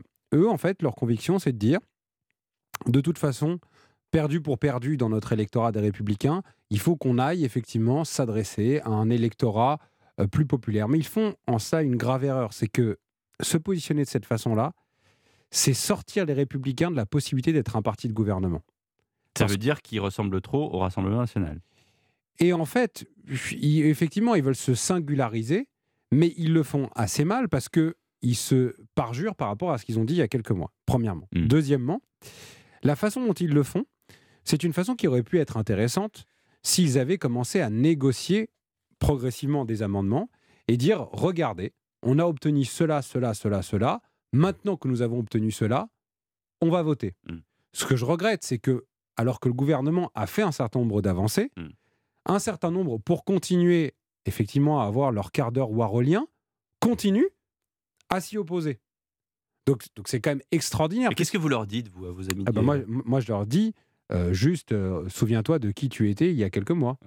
Voilà. Et qu'est-ce qu'ils vous répondent Euh, et ils me disent, écoute, euh, moi j'ai gagné l'élection aux législatives, euh, donc t'es gentil, je sais ce que veut mon terrain. Je dis, mais alors attendez, c'est extraordinaire. Donc en fait, tu détermines tes convictions en fonction de tes combats électoraux. Alors dans ce cas-là, c'est pas pour ça qu'on fait de la politique. On fait de la politique aussi pour faire avancer le pays. Et si, c'est incroyable, si c'est les républicains qui négocient pour faire reculer le réformisme de dans ce pays, alors les républicains n'auraient plus leur sens. Mais on voit bien que ceux qui sont, je veux dire, ceux qui tiennent les rênes du parti, euh, des groupes à l'Assemblée, sont eux assez cohérents. Donc effectivement, alors c'est facile pour les médias d'inviter les voix divergentes, et c'est- votre rôle, je, je dis vous en général, hein. mais, mais, mais ne pas penser que c'est la voix globale. Et enfin, dernier point, j'en arrêterai par là, pourquoi on voit davantage les divisions? Bah Parce que justement, il y a moins de divisions S au pluriel. Comme le parti est plus petit et qu'il a moins de personnes, Ah bah oui, oui. eh bien en fait les se divisions voit- se voient se immédiatement. Se donc donc, ne- il faut pas C'est stabilo bossé. voilà, il ne faut pas surestimer cela. Et moi, je pense que maintenant arrive le temps du Parlement. Donc ça y est, Mmh. on a bien parlementé. hein. Je pense que là, pour le coup, euh, les, les élus de droite ont montré qu'ils étaient en capacité de négocier des choses. Ils ont obtenu des choses. Euh, la couverture du JDD la semaine dernière, Borne, nous allons ouvrir parce que elle, Oui. elle- elle ouvre, la, elle ouvre le- la main aux Républicains. Ok, maintenant on y va. Et je pense qu'il faut arrêter. Il faut choisir son camp camarade, quoi. Jean-Yves Le Borgne Ben, moi, je pense que cette division est quelque chose euh, virtuellement d'un peu tragique. On, on avait déjà vu une scission se marquer au sein des LR entre Valérie Pécresse et Ciotti. Elle était moins criante entre Ciotti et Bruno Retailleau, mais néanmoins, on sent bien qu'il y a deux sociétés possibles, deux, deux visions du monde possibles chez les Il faut républicains. rajouter aussi Xavier Bertrand, qui, Oui, est- mais- qui, qui- qui a encore sa carte des LR et qui a encore une vision encore Mais, différente. mais cher Oui. Jean-Yves, Ouais. c'est que la, la différence, c'est que dans le- fait qu'il y ait deux visions dans un même parti, c'est pas gênant. Regardez En Marche, ça Euh, va du euh, centre ben, gauche au centre droit, c'est mais vrai, parce qu'en fait, quand ils Oui. sont au pouvoir, le Cela dit, ils pouvoir, le pouvoir efface les Ouais, divisions en ils sont réalité. beaucoup critiqués pour ça aussi. euh, Oui, mais ils tiennent. Bah, mais c'est-à-dire qu'en gros, c'est que la constance. Et même par exemple, chez, chez- chez, euh, euh, dans, dans les gauches, il y a des gauches qu'on disait irréconciliables qui sont réconciliées pour le pouvoir, pour faire cette NUPS. Pour la NUPES. Voilà. Enfin, on Ouais, a vu en, le en- résultat. en réalité, les divisions, quand même, elles portent à considérer qu'il n'y a pas un seul parti. La, la, la discussion, Hmm. c'est quelque chose de naturel et de normal dans une démocratie, même à l'intérieur d'un même parti. Mais la division sur les points sur lesquels il faut se déterminer, là, ça ne colle plus. Et puis, euh, d'ailleurs, il y a quand même aussi un autre sujet à propos de, de cette défection d'un certain nombre de soutiens de voix républicaines au, au projet gouvernemental sur les retraites. Est-ce que ces défections sont si nombreuses qu'on l'annonce? Est-ce qu'elles seront suffisantes à ne pas faire en sorte que le vote républicain soit de nature à faire passer le projet sans 49-3 Je n'en suis pas si sûr que cela. Alors, euh, on va parler un peu quand même de l'international, puisque Volodymyr Zelensky a fait une grande tournée euh, européenne. Il est allé dans les différentes capitales, avec toujours ce mot de toujours plus, toujours plus d'armes, toujours plus de volonté. On arrive à ce triste anniversaire euh, dans 12 jours du début de la guerre euh, en Ukraine. Comment est-ce que euh, vous avez, j'allais dire, apprécié, Jonas Haddad, la- l'attitude de Volodymyr Zelensky? Je pense que foncièrement, en fait, il est dans une situation où il sent que le temps ne joue pas en sa faveur. Parce que, en fait, même si on pense que le fait que les Russes s'enlisent dans cette guerre, parce qu'on leur promettait des victoires éclairs, c'est comme une grande souffrance pour Mm. son peuple. Et je pense aussi qu'il sent bien qu'il y a un moment, l'acceptabilité dans les opinions publiques européennes ne doit pas casser. Et donc c'est en ça qu'il demande qu'on accélère peut-être euh, notre aide de, de- de ce côté pour qu'à un moment il se passe quelque chose. Vous voyez, on a besoin dans, euh, on a besoin. Enfin, c'est un terme euh, terrible puisqu'il s'agit mm, d'une guerre, mm, mais dans, mm. dans les guerres, Mm. on voit bien qu'il y a des moments de point d'inflexion. Et voilà, il y a des moments dans lesquels il faut que ça bouge. Et donc je pense que là, Zelensky se dit qu'il faut que ça bouge pour éviter que à la fois son peuple et les opinions publiques européennes ne se désintéressent de ce sujet qui pèse, et je le disais tout à l'heure quand même, contrairement à ce qu'on croit aussi sur notre vie quotidienne. Notre vie quotidienne ne serait pas la même si l'Ukraine n'était pas dans cette situation de guerre. bien. Euh, que ce soit en matière d'énergie. On parlait euh, là ce matin dans- un de, de vos sujets du panier anti-inflation. Vous imaginez où on en revient Ouais, ouais. dans notre pays de revenir à des paniers anti-inflation. Ça veut dire que ça pèse au quotidien. Et donc, à un moment, il faut euh, enclencher, j'allais dire, peut-être la deuxième concernant cela. On a bien vu que ces propos euh, ont permis aussi de faire converger des positions en Europe qui n'étaient pas si convergentes que ça ces dernières semaines. Jean-Yves Le Borgne. Écoutez, que Zelensky, il est dans son rôle, il a besoin d'armement, s'il veut tenir, il faut que son armée, qui n'est pas si considérable que ça, soit équipée d'une manière moderne. Rien à dire sur ces sollicitations. La vraie question, c'est notre réaction.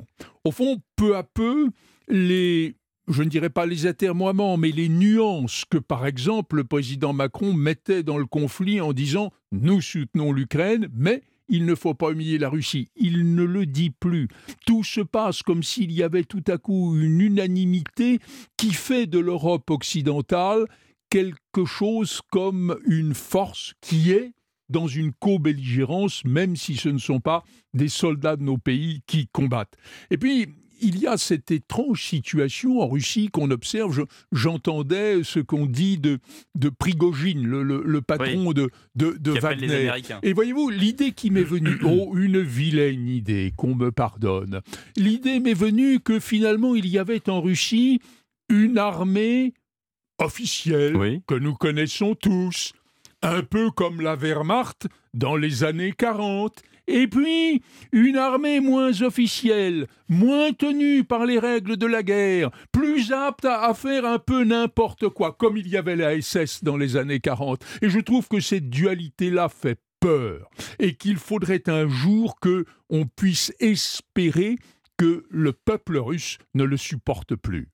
Une dernière, euh, euh, j'allais dire un dernier sujet qui est très très compliqué, mais j'ai deux avocats en face de moi et, euh, et les faits sont tellement graves que j'aimerais quand même avoir votre opinion là-dessus. Et si vous voulez pas la donner, vous pouvez ne pas la donner parce qu'on est encore au tout début de l'affaire. L'accident de Pierre Palmade, c'est terrible ce qui est arrivé. Cette maman qui a perdu son bébé, son deuxième, l'autre enfant qui est hospitalisé à Necker. Euh, Pierre Palmade qui conduisait sous l'emprise de, de cocaïne. Comment ça se déroule ces affaires-là, Jean-Yves Le Borne Ah bah écoutez, je, je pense que le dossier, il est presque déjà réglé. Si j'ai bien compris, il n'est pas discuté que Pierre Palmade était au volant. Il n'est pas discuté, enfin jusqu'à preuve du contraire, qu'il était sous l'empire de la cocaïne. Les résultats, on les connaît en espérant qu'ils euh, soient aussi peu tragiques que possible compte tenu de, de- de- des blessés. Je crois qu'il reste pratiquement plus qu'à juger l'affaire. Hein, c'est Eh c'est oui. clair, c'est c'est ce qu'on appelle des coups et blessures euh, in- involontaires, avec le non-respect des Avec règlements. homicide avec- involontaire, hein, puisqu'il En fait, y a l'enfant qui est, l'homicide, mo- qui est le bébé qui est En mort. fait, on va poser la question du ah, fœtus. ah, voilà. en fait, ça, on, va, on va poser la question du fœtus. Sept mois, hein. Ouais. Voilà. Et donc la question. Alors, il y, a il y a eu des textes qui ont repris une jurisprudence dans, dans lequel il y avait une- un revirement, dans lequel on considère le fœtus comme étant un être vivant. Donc il y a, il y a une possibilité d'homicide involontaire. Deuxièmement, il y a aussi deux passagers dont on n'a pas parlé dans cette affaire qui se sont enfuis.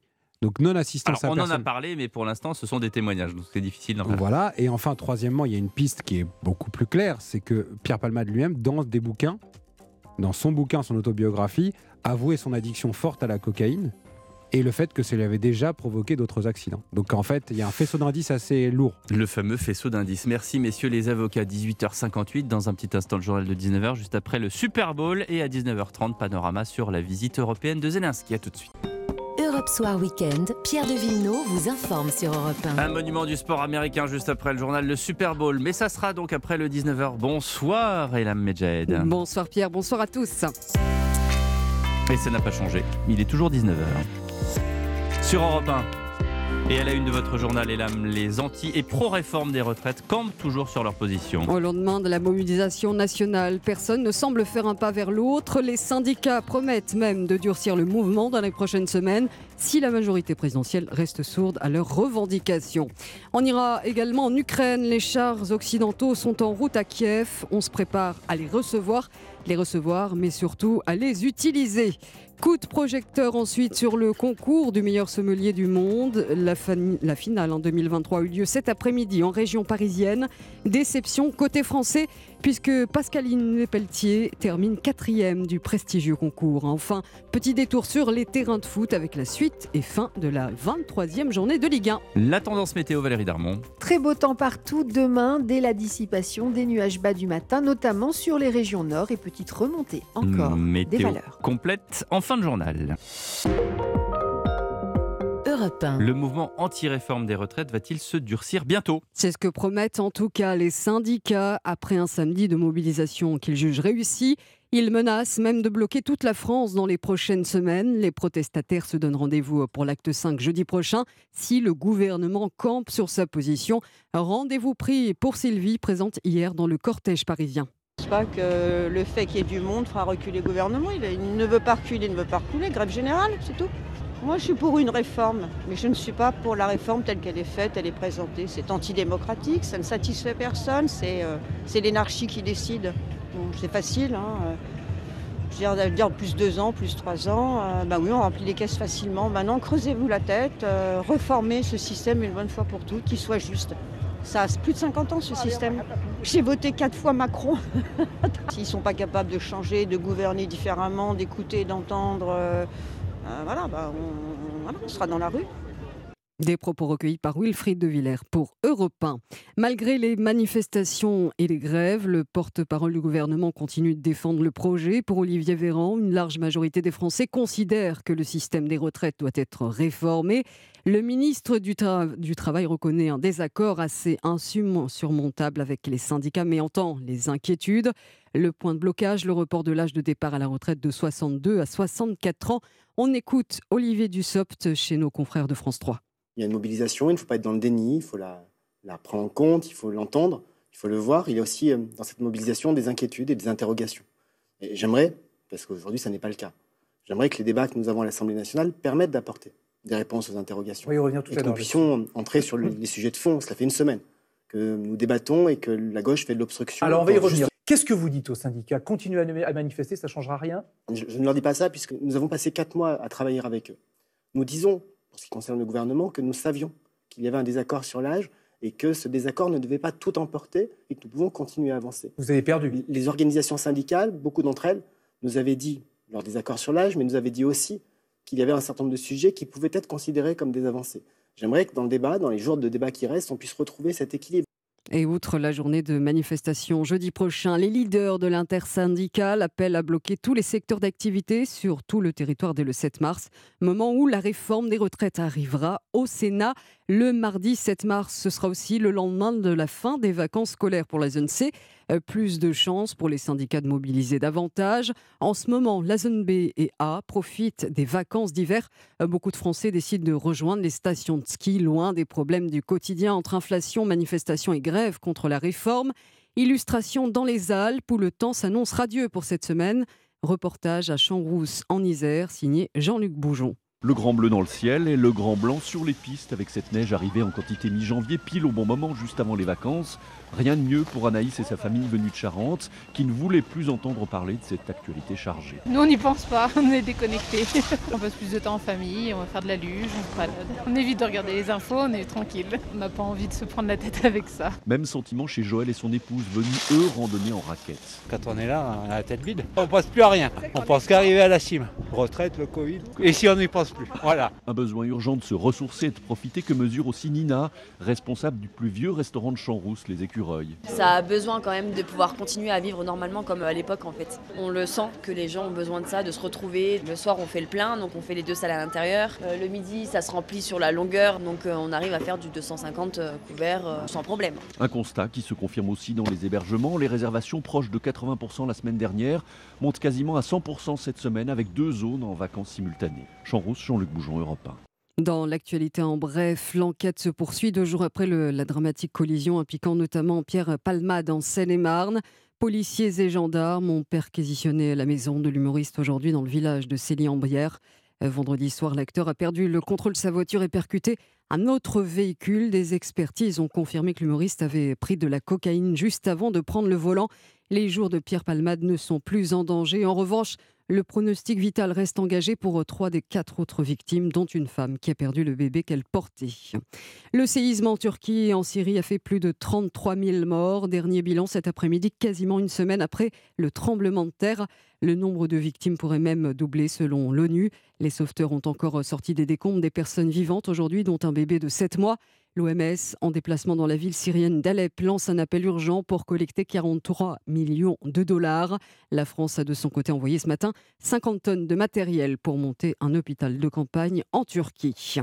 On prend des nouvelles du front en Ukraine. Le chef du groupe paramilitaire russe Wagner revendique ce dimanche la prise d'une localité au nord de Bakhmut. Pas de réaction pour l'instant du côté de Kiev. L'Ukraine qui voit arriver depuis plusieurs semaines des chars promis par les Occidentaux et des nouveaux engins attendus mais redoutés par manque de formation.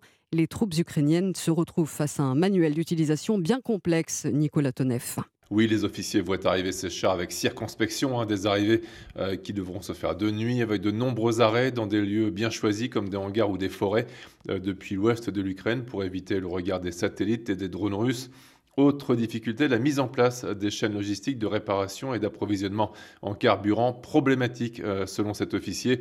Le Abrams américain fonctionne par exemple avec une turbine, il faut donc du carburant d'aviation et un approvisionnement dédié.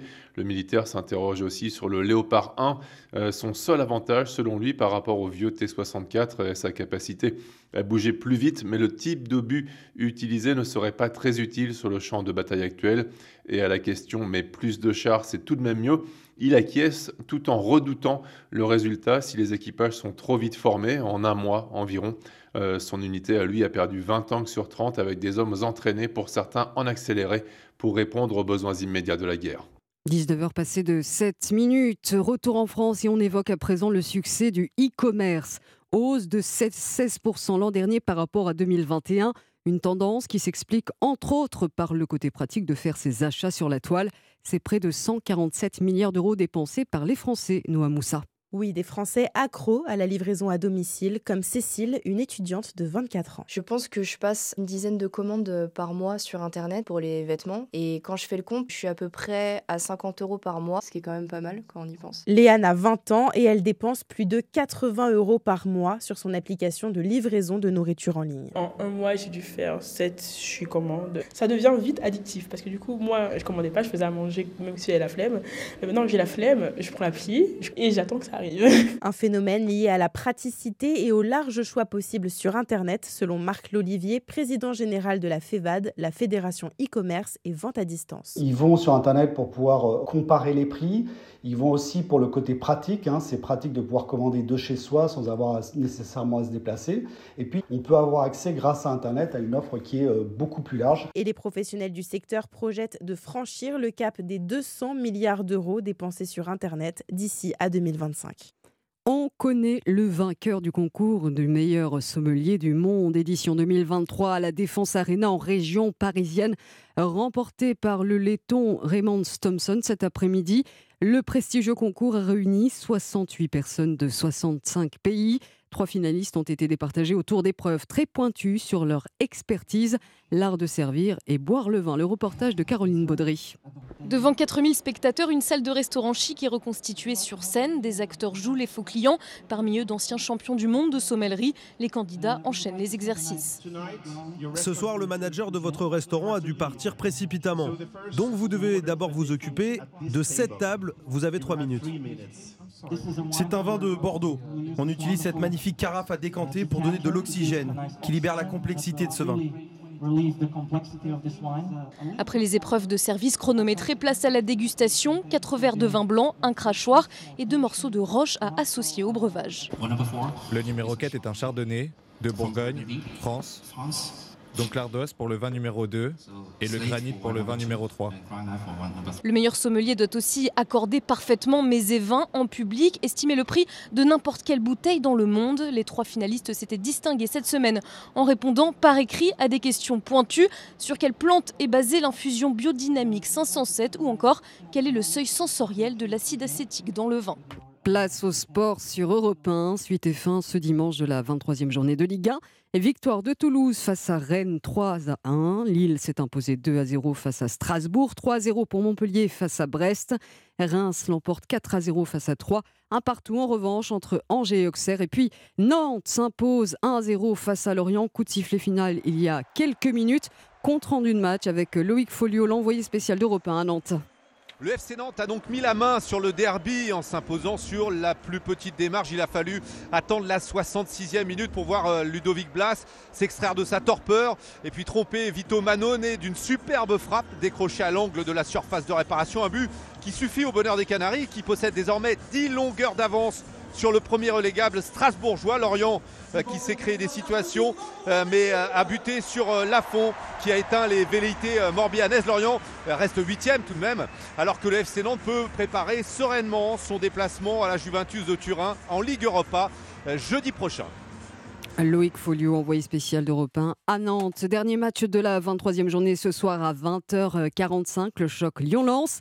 Petite réaction d'Anthony Lopez à quelques heures du coup d'envoi. On écoute le gardien de but de l'Olympique Lyonnais au micro de Maxime Soch. Tous les matchs sont des tests tous les matchs. À l'arrivée, il y a trois points, euh, que ce soit contre Lens ou euh, une autre équipe. On va surtout se pencher au niveau comptable, euh, ces trois points à l'arrivée. Après, c'est sûr que ce sera contre une très belle équipe de Lens, qui est très bien placée en championnat, qui a fait une première partie de saison assez incroyable. Mais, mais voilà, peu importe l'équipe qui se présente face à nous, on se doit d'aller gagner, d'aller gagner ces matchs pour raccrocher les équipes qui sont devant nous. Et tout le groupe est concerné. On y croit, quoi qu'il arrive, tant que tout est possible, on va y aller, on va avancer et garder ce cap qui est, qui est plutôt bon actuellement. Et ce choc Lyon-Lens est assuré évidemment dans Europe 1 Sport. Bonsoir Lionel Rousseau. Absolument, bonsoir Pierre de Villeneuve. Ce choc est à suivre euh, ce soir. On se demandera d'ailleurs dans l'avant-match avec nos experts si Laurent Blanc, nouvel entraîneur depuis quelques semaines maintenant, a trouvé un véritable équilibre. Car même si ça va mieux depuis euh, quelques jours maintenant pour l'Olympique lyonnais, au départ ça a été assez compliqué. On se demandera aussi si le Paris Saint-Germain peut réagir mardi prochain. Et ce sera à suivre sur Europe 1 lors du match de Ligue des Champions contre le Bayern Munich. Car le Paris Saint-Germain est en crise après la défaite contre Monaco hier. Petite lueur d'espoir. Kylian Mbappé pourrait éventuellement revenir. Il serait dans le groupe, pas titulaire. Peut-être pour jouer quelques minutes. C'est un suspense insupportable, insoutenable. Mais il risque d'être là parce qu'il s'est entraîné aujourd'hui. Il a repris l'entraînement. Vous savez qu'il a une petite déchirure musculaire. On ne connaît pas la gravité très exactement. Donc euh, on croise les doigts pour le Paris Saint-Germain. Ça va nous faire d'ailleurs un très très beau mois de février. Pour le prochain classique, puisqu'à la fin du mois de février, Marseille jouera de nouveau, mais ce sera en championnat contre le Paris Saint-Germain. Et ce sera peut-être, pourquoi pas, pour euh, la première place de la saison et la première place du championnat. Merci Lionel Rousseau, merci à vous. Mais Elam Medjed, la météo, Valérie Darmon et le temps de cette nouvelle semaine de vacances. Eh bien très beau quasi partout, au moins jusqu'à mercredi. Ensuite, une petite perturbation devrait toucher le nord de la Loire et surtout les côtes de la Manche, avec un bref passage pluvieux et du vent. Les plus belles journées sont donc celles de demain, de mardi et de mercredi. Les températures sont encore assez basses le matin avec quelques gelées et les après-midi euh, seront plutôt printanières avec un ressenti très agréable au soleil, avec des valeurs euh, pour ce lundi entre 7 à Nancy et Strasbourg et 17 à Cahors et Albi. À Paris, 10 degrés aux heures les plus chaudes, 11 en Orléanais, 12 du côté de La Rochelle, 13 à Montpellier, 14 à Valence et à Nantes et 15 degrés dans le Bordelais. On ressent toujours une forte amplitude thermique d'ailleurs entre les matinées assez froides et les après-midi plutôt douces. Merci Valérie. Valérie Darmon pour la météo. À suivre dans quelques instants du sport. L'événement planétaire cette nuit aux États-Unis, comme chaque année, le Super Bowl. On décrypte ce phénomène dans quelques instants et c'est sur Europe À tout. Europe Soir Weekend.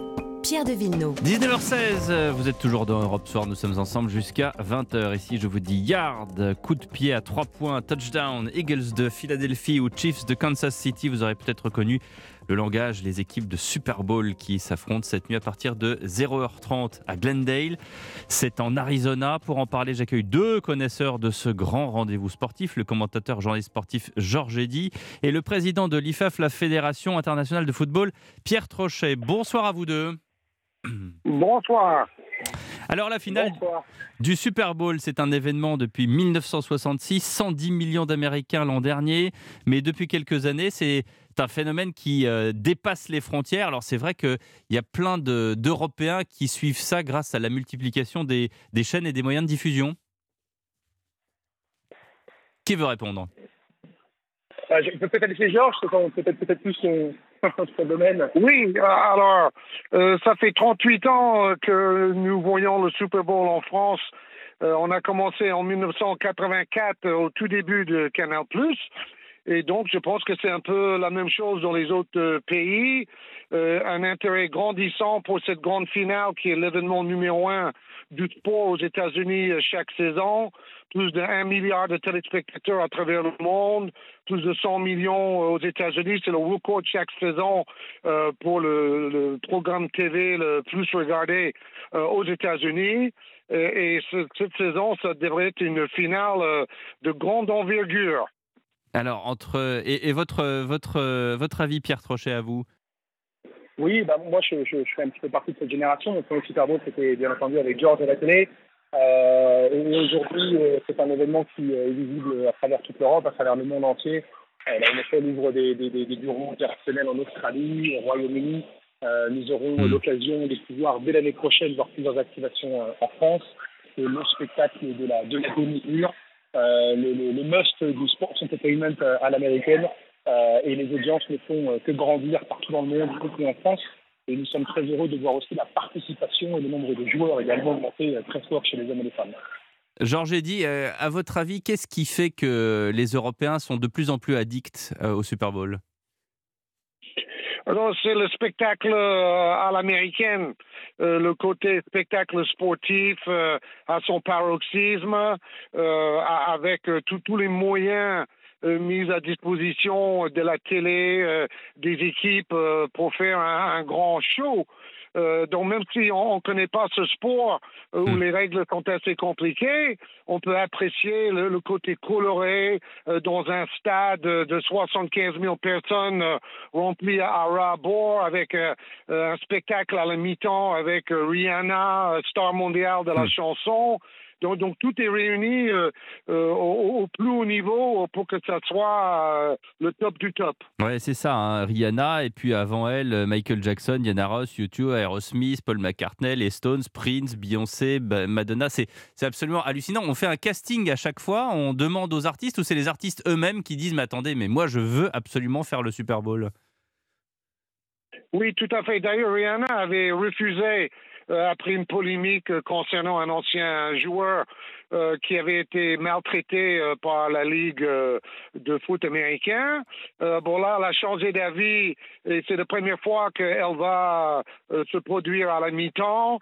je pense qu'elle veut, elle a dit, représenter les femmes noires à travers la, la, planète qui peuvent arriver tout en haut de l'échelle comme elle a fait dans la chanson mondiale.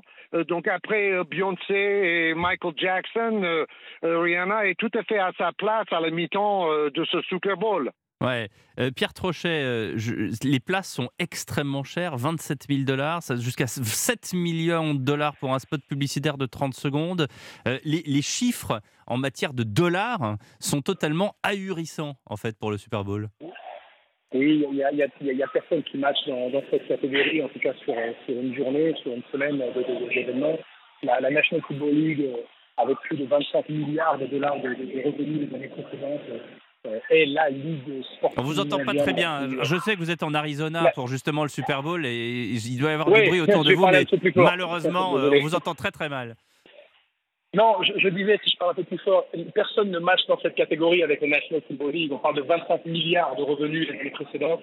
Euh, c'est inédit, c'est quasiment deux fois plus que la NBA, euh, avec une expansion internationale qui, commence tout juste, avec des objectifs, euh, bien entendu, marketing, mais aussi au niveau de la, participation. On travaille à l'inclusion du flag football pour les Jeux Olympiques, pour que tout le monde puisse jouer, par exemple. Donc c'est un monstre à part entière au niveau du sport business. Et, alors justement, vous, vous êtes là-bas pour le, pour le Super Bowl, mais aussi pour, euh, pour faire campagne pour que cette discipline, ou pour euh, plutôt une de ces variantes, ce qu'on appelle le flying football, soit inscrit au, programme des épreuves des, JO de 2028 à Los Angeles. C'est bien cela? Oui, oui, c'est ça, c'est exact. On, travaille avec le, flag football, qui est une discipline sans contact, accessible aux hommes, aux femmes, euh, sans, sans, particularité, qui se joue sans plaquage avec une bande de drapeaux qu'on arrache sur le côté. C'est un sport extrêmement populaire avec plus de 25 millions de, 20 millions de joueurs à travers le monde dans, dans 100 pays. Et nous travaillons avec la National Football League à fond dans, ce projet pour l'inclusion au programme olympique de 2028 et après. Et en quoi c'est une variante euh, En deux mots, comment est-ce qu'on explique que le flying football, c'est pas tout à fait du Super Bowl? Non, bah, le flag football, c'est 5 contre 5. C'est un peu l'équivalent du 3-3 au basket euh, par rapport au 5 contre 5, un peu plus, un peu plus classique.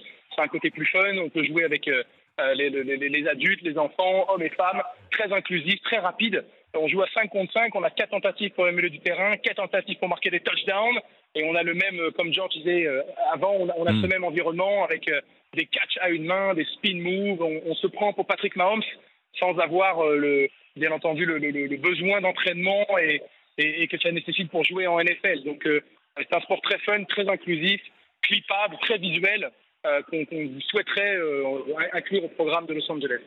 Georges dit, ça serait formidable, non, d'inclure euh, cette discipline pour les JO de 2028 oui, tout à fait. Alors, il faut savoir que le football américain, dans sa version réelle, euh, est un sport très dangereux, euh, et notamment au niveau des commotions cérébrales. Le foot américain connaît les mêmes problèmes que le rugby et les sports de combat, et ils essayent de euh, changer les règles pour protéger davantage les joueurs euh, des graves blessures et surtout euh, des, des, blessures à long terme. Parce que souvent, des footballeurs américains pro à l'âge de 45 à 50 ans vont se retrouver avec des maladies très, très graves. Donc, ils essaient de trouver des solutions pour rendre ce sport moins nocif. Et le flag football est le parfait exemple. Euh, c'est une version de foot américain douce mhm. euh, où tout le monde peut jouer, où on a beaucoup moins de risques de commotion cérébrale et de blessures. Donc je trouve ça formidable.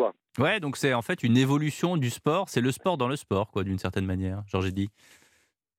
Oui, c'est une forme douce, euh, que comme euh, tout le monde ne peut pas peser 120 kilos de muscles euh, et subir des chocs terribles qu'on peut subir dans la version professionnelle de ce sport, ça permettrait notamment aux, très jeunes de participer au foot américain. Mais on fait la même chose dans le rugby. Au lieu de plaquer, on touche le joueur pour l'arrêter et je trouve ça très bien. Ouais. Il reste à faire ça pour le catch, en fait, si je comprends bien. Le catch, c'est pas un vrai sport, c'est un, spectacle. Non, non, par contre, le MMA, la boxe, euh, le rugby, le foot américain, ils ont tous un énorme problème euh, pour gérer ces blessures graves euh, et ça peut même à long terme, mettre en danger leur existence.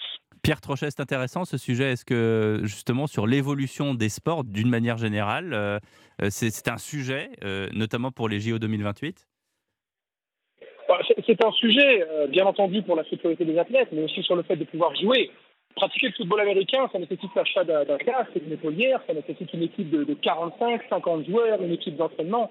Le flag football au niveau international, quand on, quand dirige vers euh, les championnats du monde IFAF, on, on parle d'une dizaine de personnes, euh, 5 joueurs sur le terrain, deux encadrants, pas de casque, pas d'épaulière, une paire de baskets, une ceinture de flag et un ballon.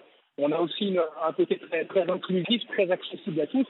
Euh, et, et, surtout, euh, hmm. revenir à, cette, à, ce côté euh, Gen Z, hmm. euh, l'affichage, le fait de pouvoir être pour, pour, le show, pour le broadcast, ça a évidemment énormément, énormément d'avantages. Bon, en attendant, c'est évidemment, on est à quelques heures de ce, coup d'envoi du Super Bowl. Pierre Trochet, vous qui êtes sur place, j'imagine qu'il y, a beaucoup d'effervescence, il, il, y a une ambiance, il y a quelque chose. Il y a, tous les Américains vont se ruer sur leur télévision ou même dans le stade.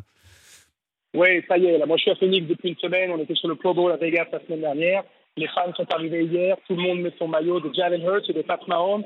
Euh, hier, les, les, les tailgates partout en ville. On a eu l'occasion de voir des, des shows de Drake, de Christina Aguilera, on aura DJ Snake avant, on parle de Rihanna après. Les gens sont dans les sports bars, on, commence à se, préparer euh, pour, pour, ce grand, pour ce grand du, sport. L'Amérique va s'arrêter pendant, pendant quelques heures pour, pour regarder euh, le Super Bowl et qui gagnera cette 57e édition.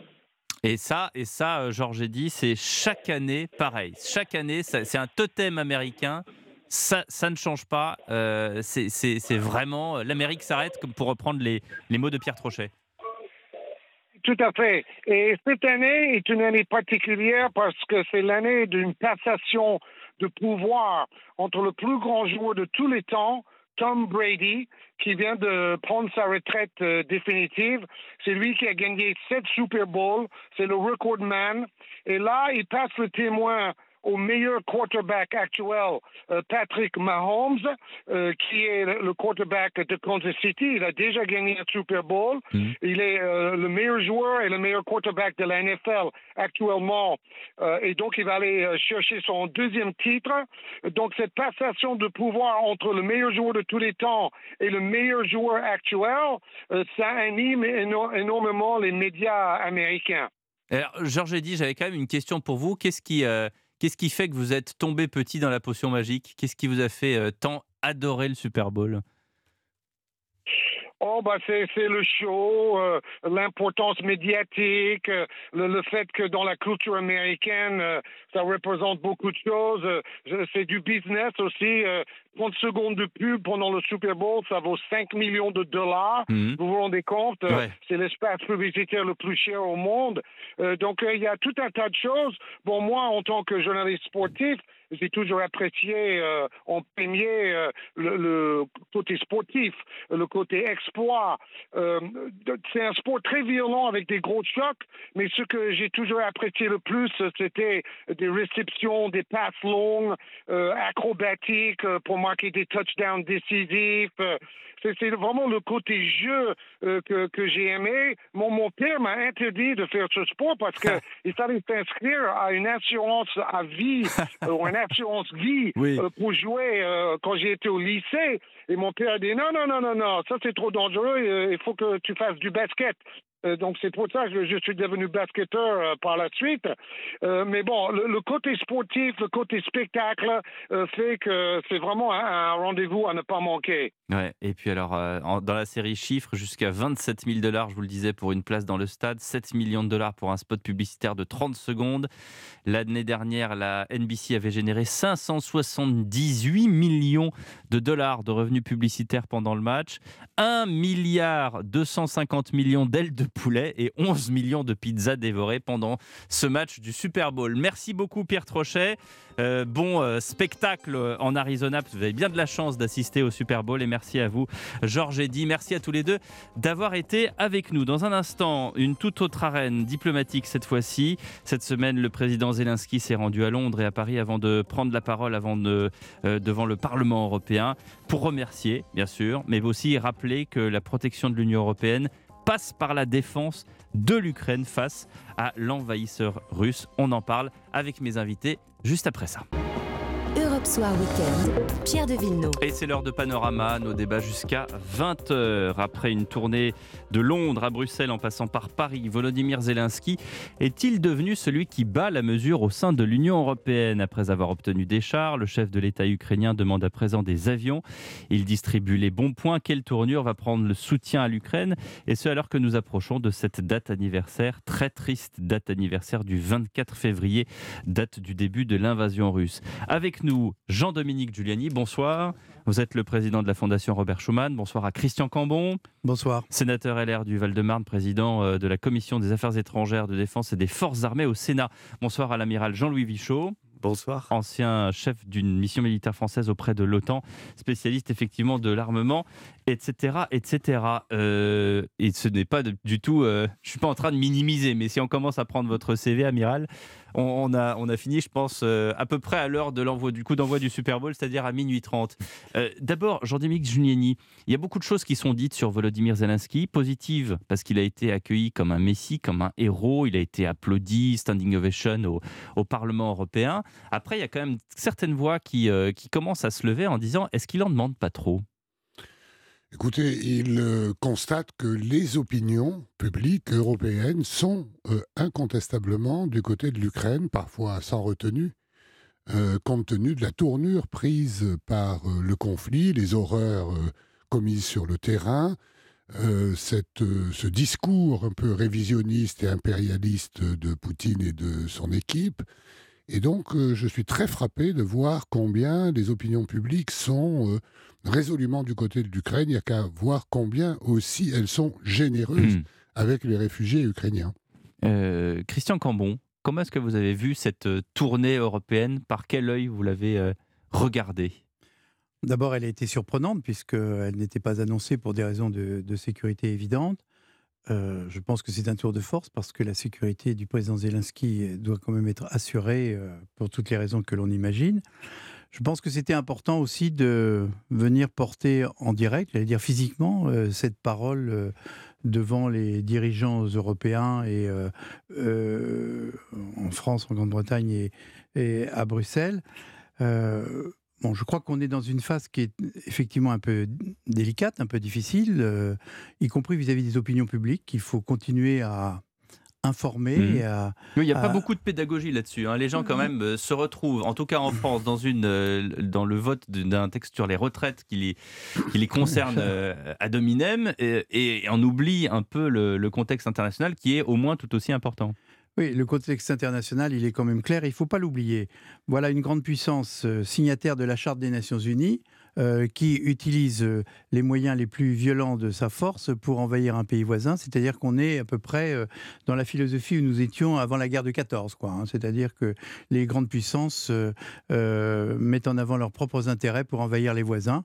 Et donc, je pense que s'il y a une telle mobilisation autour de l'Ukraine, c'est que véritablement, il y a une prise de conscience que ce monde-là, on n'en veut plus. Mais Christian Cambon, euh, j'entends ce que vous dites, mais dans le, discours de Zelensky, est-ce que vous avez plus retenu les remerciements ou ce qu'on appelle communément la liste des courses? La liste des courses, elle est naturelle parce que si véritablement l'Occident euh, vacillait dans ce moment de la guerre, là, il y a un risque évident de voir euh, l'Ukraine euh, ne plus être sur la ligne victorieuse qui était la sienne il y a encore quelques semaines et quelques mois.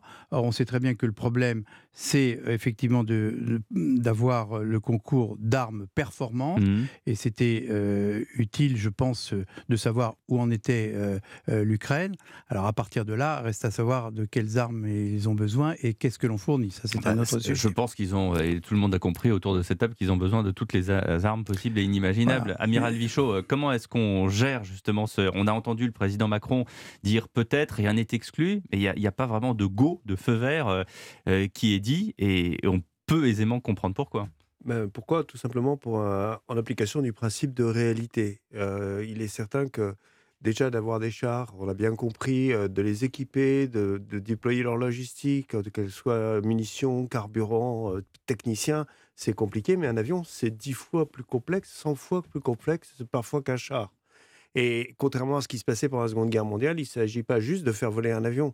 Il faut faire voler un avion dans un environnement euh, tactique, voire même opérationnel. Ça peut dépasser, ça peut concerner plusieurs centaines de kilomètres. Et là, vous comprenez tout de suite que derrière, ça veut dire qu'il faut fournir du renseignement, il faut lui fournir des ordres, il faut lui fournir des armes, parce que l'avion, l'avion n'est qu'un porteur d'armes. Et euh, surtout dans ce cas-là, où on sait que Là, en fait, le, ciel est ukrainien, mmh. c'est-à-dire qu'il n'y a plus de bombardiers russes au-dessus de l'Ukraine, il n'y a plus que des missiles ou des drones les, Ukrainiens, grâce aux missiles solaires qui leur ont été fournis, ont aujourd'hui la maîtrise de leur ciel. Oui, et le, ciel ukrainien est d'ailleurs assez vide, hein, parce qu'on sait très bien, enfin les Russes savent que s'ils commencent à survoler, ils vont se prendre un missile solaire euh, en plein MiG. exactement. donc, euh, exactement. C'est la formule.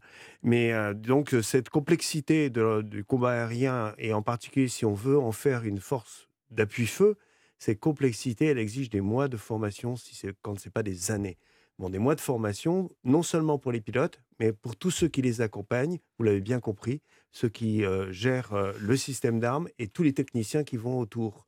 Et c'est ces gens-là qu'il faut former aujourd'hui, c'est tous ces gens-là dont la formation va prendre du temps. Donc on ne peut pas donner des avions tout de suite. Il y, a ça, et puis il y a le fait aussi que, euh, je parle sous votre contrôle, on n'en a pas non plus des masses, et qu'on ne peut pas non plus, entre guillemets, dépoiler euh, l'armée française parce qu'il y a aussi la protection de notre territoire. Tout à fait, mais là, là il n'est pas question de dépouiller, comme vous dites, l'armée française qui n'en a vraiment pas besoin. Déplumer, si vous préférez.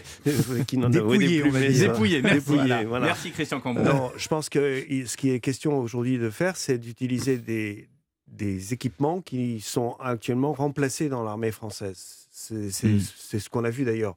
Et c'est pas du tout faire insulte aux Ukrainiens que de leur donner ces équipements qui sont en train de sortir de l'armée française. C'est tout simplement parce que ce sont des équipements qui sont parfaitement cohérents avec l'ensemble des, équipements dont ils disposent. C'est plus facile à entretenir et c'est très facile à employer. Jean-Dominique Giuliani, euh, on parle d'armes, on parle de missiles, on parle d'avions. Est-ce que euh, ça veut dire que le travail diplomatique est vraiment passé au, second plan bah, Je crois que malheureusement, ce n'est pas l'heure de, la diplomatie. À partir du moment où euh, euh, on est arrivé à un point tel que, si vous voulez, on ne peut pas se permettre, nous, Européens, et je parle même pour euh, l'Occident en réalité, que Poutine gagne son pari, comme l'a dit le président Christian Cambon. On ne peut pas accepter, surtout sur le territoire européen, de remettre en cause comme ça non seulement les frontières, mais aussi euh, la Charte des Nations Unies, les engagements, les traités signés. Si on commence à l'accepter, moi, je connais bien l'Europe, elle est fragile. Mmh. Il y a beaucoup de ressentiments, beaucoup d'ethnies, beaucoup de conflits religieux potentiels. Donc c'est notre existence qui est en jeu. Et c'est pour ça que nous sommes aussi déterminés aux côtés de l'Ukraine. Je sais bien qu'en France, certains se posent la question, l'Ukraine c'est loin, il y a un risque d'extension du C'est la fameuse loi du mort au kilomètre qui est terrible. Et, euh, on nous reproche de faire euh, euh, la guerre par procuration. Non, c'est pas ça. C'est qu'en réalité, nous sommes menacés. D'ailleurs, il suffit de regarder la télévision. Et Zelensky l'a dit lui-même. Il a dit si, l'Ukraine tombe, c'est l'Europe qui tombe en même temps. Oui. Et vous savez, si vous allez en Europe centrale et orientale, vous les les citoyens eux-mêmes ont un sentiment différent du nôtre, parce qu'ils ont subi, euh, eux, dans leur histoire, euh, à plusieurs reprises, euh, ce type de comportement, d'ailleurs de la Russie aussi. Oui, et vous parlez de plusieurs pays, Christian Cambon, notamment de la, de la Pologne, qui, qui on l'a vu dernièrement, augmente son budget de, de, pour l'armée et qui va euh, devenir euh, peut-être la plus grande euh, armée de l'Union européenne. Absolument, c'est effectivement les nouvelles qu'on a appris. Ils, pensent porter leur budget de la défense jusqu'à 4%, rapporté à leur produit national brut, mais c'est un effort considérable. Et je trouve du reste que la, la Pologne, dont, dont, on ne parle pas assez, a un comportement excessivement courageux. Est-ce que l'on sait que c'est un pays qui a accueilli 3 millions de réfugiés et qui n'a ouvert aucun camp de réfugiés? Hmm. C'est-à-dire que tous les réfugiés sont arrivés dans les familles.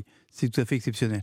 Et la Pologne, euh, comme le disait Jean-Dominique Giuliani, la, Pologne, j'allais dire, a payé pour voir. Donc ils savent de quoi il s'agit. Et ça faisait assez longtemps euh, qu'ils nous mettaient en garde, de même que les pays baltes, euh, qui mettaient en garde l'Occident sur la faiblesse dont on, pouvait faire, dont on avait pu faire preuve à la suite d'événements qui se succédaient et qui annonçaient tout de même ce qui allait se passer en Ukraine. Amiral Vichot Oui, ce que je voulais dire aussi, c'est qu'en faisant un pas de côté, en regardant ça depuis l'autre côté du monde, quand on se met du côté du Pacifique, on mesure là aussi l'inquiétude des grands pays. Je mhm. parle par exemple du Japon euh, face à la conduite des Russes aujourd'hui. Alors les Japonais eux aussi ont une frontière avec le Japon, hein, c'est le même quai en face, mais, euh, mais surtout ils pensent à la Chine. Ils pensent à la Chine, autre grande puissance, autre grande puissance directrice euh, signataire de la Charte des Nations Unies, autre grande puissance qui a montré qu'elle n'hésitait pas à recourir à la force pour s'emparer de territoires et à utiliser cette force peut-être un jour pour rétablir la continuité territoriale avec Taïwan.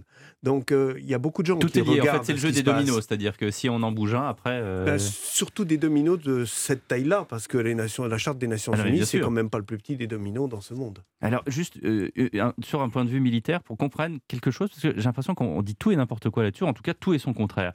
Est-ce que une, est-ce que la raison pour laquelle Volodymyr Zelensky veut des avions, c'est parce que l'avion est en appui des chars? Est-ce que. Alors ça, c'est. évidemment, il y, a cette théorie-là. Ça, c'est la guerre, entre guillemets, en tout cas la bataille euh, idéale qu'on voudrait mener en 2023 avec les moyens qu'on a. Euh, d'un autre côté, euh, pour l'instant, d'autres observateurs disent bah, ils, sont bien arrivés en récupérant des chars de, l'Union soviétique, des, chars soviétiques de, l'armée russe. là maintenant, il ne faut pas qu'ils en demandent trop. Donc, quel est le modus vivendi de savoir bah, finalement la guerre ne peut se mener qu'avec des avions qui sont en appui des chars et des chars qui sont en appui des avions, ou finalement parce qu'on peut faire autrement. Mais il y a quelque chose qui est un peu paradoxal. Aujourd'hui, on est en train d'observer une guerre qui se passe, j'allais dire, comme en 40, et parfois on dit même comme en 14. Hmm. C'est-à-dire qu'on est sur du combat homme contre homme, euh, sur un, front qui est limité en profondeur, où il y a beaucoup d'artillerie qui est engagée, peu de blindés et peu d'avions. Peu, hmm. de, hmm. peu d'avions, oui, effectivement. Donc on n'est pas dans le combat interarmes comme on l'a pu le connaître en Irak, par exemple, en, Afghanistan. Ou en Afghanistan. On n'est pas dans ce combat interarmes, mais d'ailleurs, ce qui va probablement faire la différence, c'est le jour où les Ukrainiens seront capables de faire ce combat interarmes que les Russes n'ont pas su mener. Christian Cambon. Oui, cette affaire des chars euh, dont on a beaucoup parlé, elle est, elle est en fait assez simple à comprendre. Euh, je pense que, et les renseignements que nous avons vont dans ce sens, l'Ukraine ne souhaite pas, par exemple, avoir euh, de chars Leclerc, parce que un char, c'est pas simplement l'avoir en magasin ou l'avoir sur le terrain. C'est entre 15 et 20 hommes, entre les servants du char, ceux qui l'entretiennent, ceux qui l'approvisionnent, ceux qui le font fonctionner, ceux qui le réparent. Et, donc, euh, avoir une quantité de chars euh, d'origine et de fonctionnement différents, mmh. avec des obus qui ne sont pas de la même taille, tout ceci ne fonctionne pas pareillement, je pense que ça les affaiblirait. Je pense que la France a donné un très bon signal en envoyant les AMX, parce que c'était le fait, c'était le fait d'une grande puissance occidentale qui faisaient le pas d'envoyer. sont des chars, mais sans chenilles. hein, Voilà, des chars sans chenilles qui, euh, dont, dont la France a beaucoup moins besoin puisqu'ils sont actuellement remplacés par le programme Scorpion. Et, et- et c'est globalement ce qui a déclenché en quelque sorte euh, ce mouvement. Et puis d'un autre côté, il faut quand même que l'on soit lucide. Si la France avait vendu des chars Leclerc dans toute l'Europe, eh bien, ce- euh, nous serions peut-être dans une autre situation. Là, ce sont, euh, ce sont des chars Léopard qui ont été vendus un peu partout. Il y en a, je crois, 2000, hein, Oui, Miral, plus de 2000, environ ouais. 2000. Donc il est plus facile à, à plusieurs pays de donner 10, 15 ou 20 chars, mais c'est toujours le même char. Tandis que nous, le char Leclerc, il n'y a pas grand monde qui l'utilise, autre que nos armées françaises, qui l'utilisent fort bien au demeurant, bien Vous sûr. parlez des chars euh, Léopard qui, qui est devenu en fait la, la- la- j'allais dire le maître étalon euh, du char euh, en Europe. Alors si, si on sort un peu de l'Union européenne, et je parle aussi sous le contrôle de Jean-Dominique Giuliani, euh, il y a aussi l'armée turque qui a des qui a une quantité de chars. en je crois qu'ils ont 2000 chars en tout. dont euh, donc j'imagine euh, un millier ou peut-être Ils- 900 chars euh, Léopard. Ils ont près de, plus de 400 chars léopards de différents modèles. Donc c'est Et incontestablement puis, eux qui on ont la plus forte dotation Ouais. dans tout l'OTAN. Mais alors du coup, euh, Jean-Dominique Giuliani, enfin, ou, ou- ou- ou tous les trois, c'est une question posée à tous les trois. Qu'est-ce qu'on fait avec la Turquie? On leur interdit, on Non. dit finalement vous n'êtes pas avec nous, vous êtes avec non, on nous. leur a êtes- rien interdit du tout. Ils ont simplement pas proposé Parce que d'aider. quand j'ai interrogé. Non, mais c'est pas ça. C'est quand, quand j'ai interrogé l'ambassadeur euh, Ali Onaner, euh, l'ambassadeur de Turquie en France, je lui dis pourquoi vous n'avez pas envoyé des chats? Parce qu'on nous a pas demandé. Je, reconnais bien le talent tout de le monde se l'ambassadeur marre, de hein. Turquie. Tout le monde se marre. Ouais, Voilà. ouais, il y a un problème Jean-Dominique turc. Giuliani. Il y a un problème turc, c'est évident. C'est une grande puissance de l'OTAN, mais euh, il joue au double jeu. Euh, il y a, euh, sous euh, l'emprise du président, encore euh, président pour quelques mois et pas certainement reconduit après le mois de mai, Mhm. Erdogan, il y a un jeu subtil de caractère, comment dirais-je, ottoman, en réalité, pour essayer de jouer euh, sur euh, les deux tableaux, tout en maintenant, ce qui est d'ailleurs utile, euh, le, le dialogue avec la Russie. C'est utile, c'est utile. Mais, mais on ne peut pas dire que ce soit le plus fidèle comportement au sein de l'Alliance Atlantique, puisqu'il a même acheté des, des antimissiles russes, etc. Donc, il y a là un vrai problème qu'on va retrouver en Afrique, où la Turquie est très présente, elle pousse son agenda. Euh, bon, je crois qu'il faudra à un moment ou à un autre euh, des clarifications, notamment pour Mais- savoir si elle est européenne ou pas. Ça fait quand même quelques années qu'on voire des décennies Bah qu'on oui, cherche des répondu. clarifications. Oui, on Hein a répondu que on- pour l'instant, on n'en veut pas dans l'Union européenne. Bon, comme ça, c'est clair. Christian Cambon. C'est-à-dire que bon, la position de la Turquie, comme ça vient d'être exposé, est très habile, puisqu'ils ont à la fois condamné euh, l'invasion euh, de l'Ukraine par les Russes, mais ils n'ont pas appliqué les sanctions. Donc, vous voyez, euh, et il faut essayer de chercher l'aspect positif euh, dans, un, dans une relation qui est effectivement très complexe et très difficile. C'est que malgré tout, il reste un interlocuteur des deux, des deux pays. Ce sont actuellement les seuls. Mais Est-ce que c'est encore utile puisque Est-ce qu'on Bah, parle encore à oui, Poutine ça, ça Hmm. l'a été du reste, je rappelle, pour débloquer euh, euh, l'envoi des céréales dans les pays d'Afrique. C'est quand même par la Turquie, la négociation s'est nouée à Istanbul. Et donc, il n'est pas inutile de conserver des, des lignes rouges euh, avec la Russie, car quoi qu'il en soit, la Russie restera toujours là où elle est. hein. donc, on ne pourra pas brusquement la faire disparaître. Donc, il faudra un moment ou un autre pas maintenant. Moi, je partage tout à fait l'avis de Dominique Giuliani. Pas maintenant parce que d'abord, c'est à l'Ukraine de le dire. C'est pas à nous de jouer euh, les bons offices pour l'instant. Et lorsque la négociation viendra, car elle viendra, euh, il faudra effectivement se mettre autour de la table.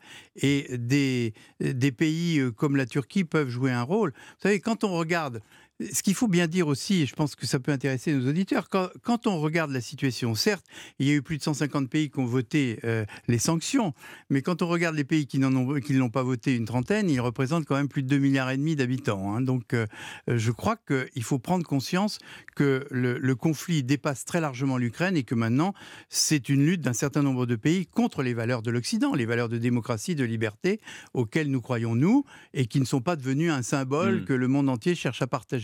Le continent africain se tient très éloigné de ce conflit, l'Amérique latine tout autant. Moi, je vois, c'est mon job au Sénat, en permanence, ministres et ambassadeurs de tous ces pays, et ils me disent, écoutez, euh, nous, on ne veut pas prendre parti, on veut garder des relations euh, avec euh, chacun des grands pays. C'est un élément à prendre en compte. Et quand vous additionnez Chine, Russie, Iran, Turquie, etc., ça fait beaucoup de pays qui ne sont pas totalement, c'est le moins qu'on puisse dire, du côté des Occidentaux. Vous mettez la Turquie sur le même pied d'égalité que l'Iran je la mets pas. Non, il y a des différences tellement subtiles qu'il faudrait une soirée entière pour expliquer tout ça. Ben, je, Mais je demanderai à la direction d'Europe 1 un jour que de, de- de nous donner une, une émission comme ça qui va jusqu'à 6 h du matin et comme ça. Nous sommes partants, nous sommes partants. je le sais. Nous Ce avons serait l'habitude- insuffisant, Nous avons des l'habitude des séances de nuit. hein, vous savez, Il n'y a pas de problème. Non, je, je dis simplement, ce sont des pays qui n'appliquent pas les sanctions. Et euh, encore une fois, il y a toute une graduation dans, dans, dans l'attitude des pays. Mais vous avez- un pays ami comme le Maroc Mhm. n'a pas voté les sanctions. C'est- un fait. Voilà. Alors, donc, Pour les raisons commerciales. pour des raisons comme pour toutes sortes de Bah, raisons. la pour des Turquie, raisons c'est pareil, c'est pour des raisons commerciales, Voilà, faut le dire. voilà. Et puis il y a- il y, a un positionnement euh, en Afrique. Donc je, je- je pense qu'il faut bien resituer cette affaire et ne pas considérer que nous menons le, le combat mondial pour les. Nous aimerions que ce Oui. soit ça, car la démocratie et les libertés méritent d'être défendues. Mais euh, ce n'est pas le cas de tous les pays, loin s'en faut. Amiral Vichot. Oui, simplement pour souligner que la Turquie, d'ailleurs, qui en ce moment vit une épreuve terrible et pour laquelle nous compatissons avec euh, sa population. la- la- Compatition et on envoie de l'aide, la Oui, sécurité oui, et civile. on fait bien de le faire. Voilà, on fait a bien envoyé voilà. une unité d'intervention de la sécurité civile, une ISC, hein, donc une formation faite pour cela et entraînée pour cela, et c'est sûrement très performant, mais c'est vraiment une goutte d'eau dans, dans cette, euh, dans ce désastre. Et, mais ça, ça va l'occuper donc considérablement pour les, les jours et probablement les mois qui viennent. Maintenant, elle a joué un rôle effectivement, comme le disait Monsieur le Président, très important dans les négociations sur le blé, dont on rappelle qu'il faut qu'elle se maintienne, que- qu'il y a encore beaucoup de, de grains dans les silos qu'il faut continuer à, en- à emporter dans, le, dans le, les mondes qui en a besoin, en particulier en Afrique, mais pas que. Ça- va également beaucoup en Extrême-Orient.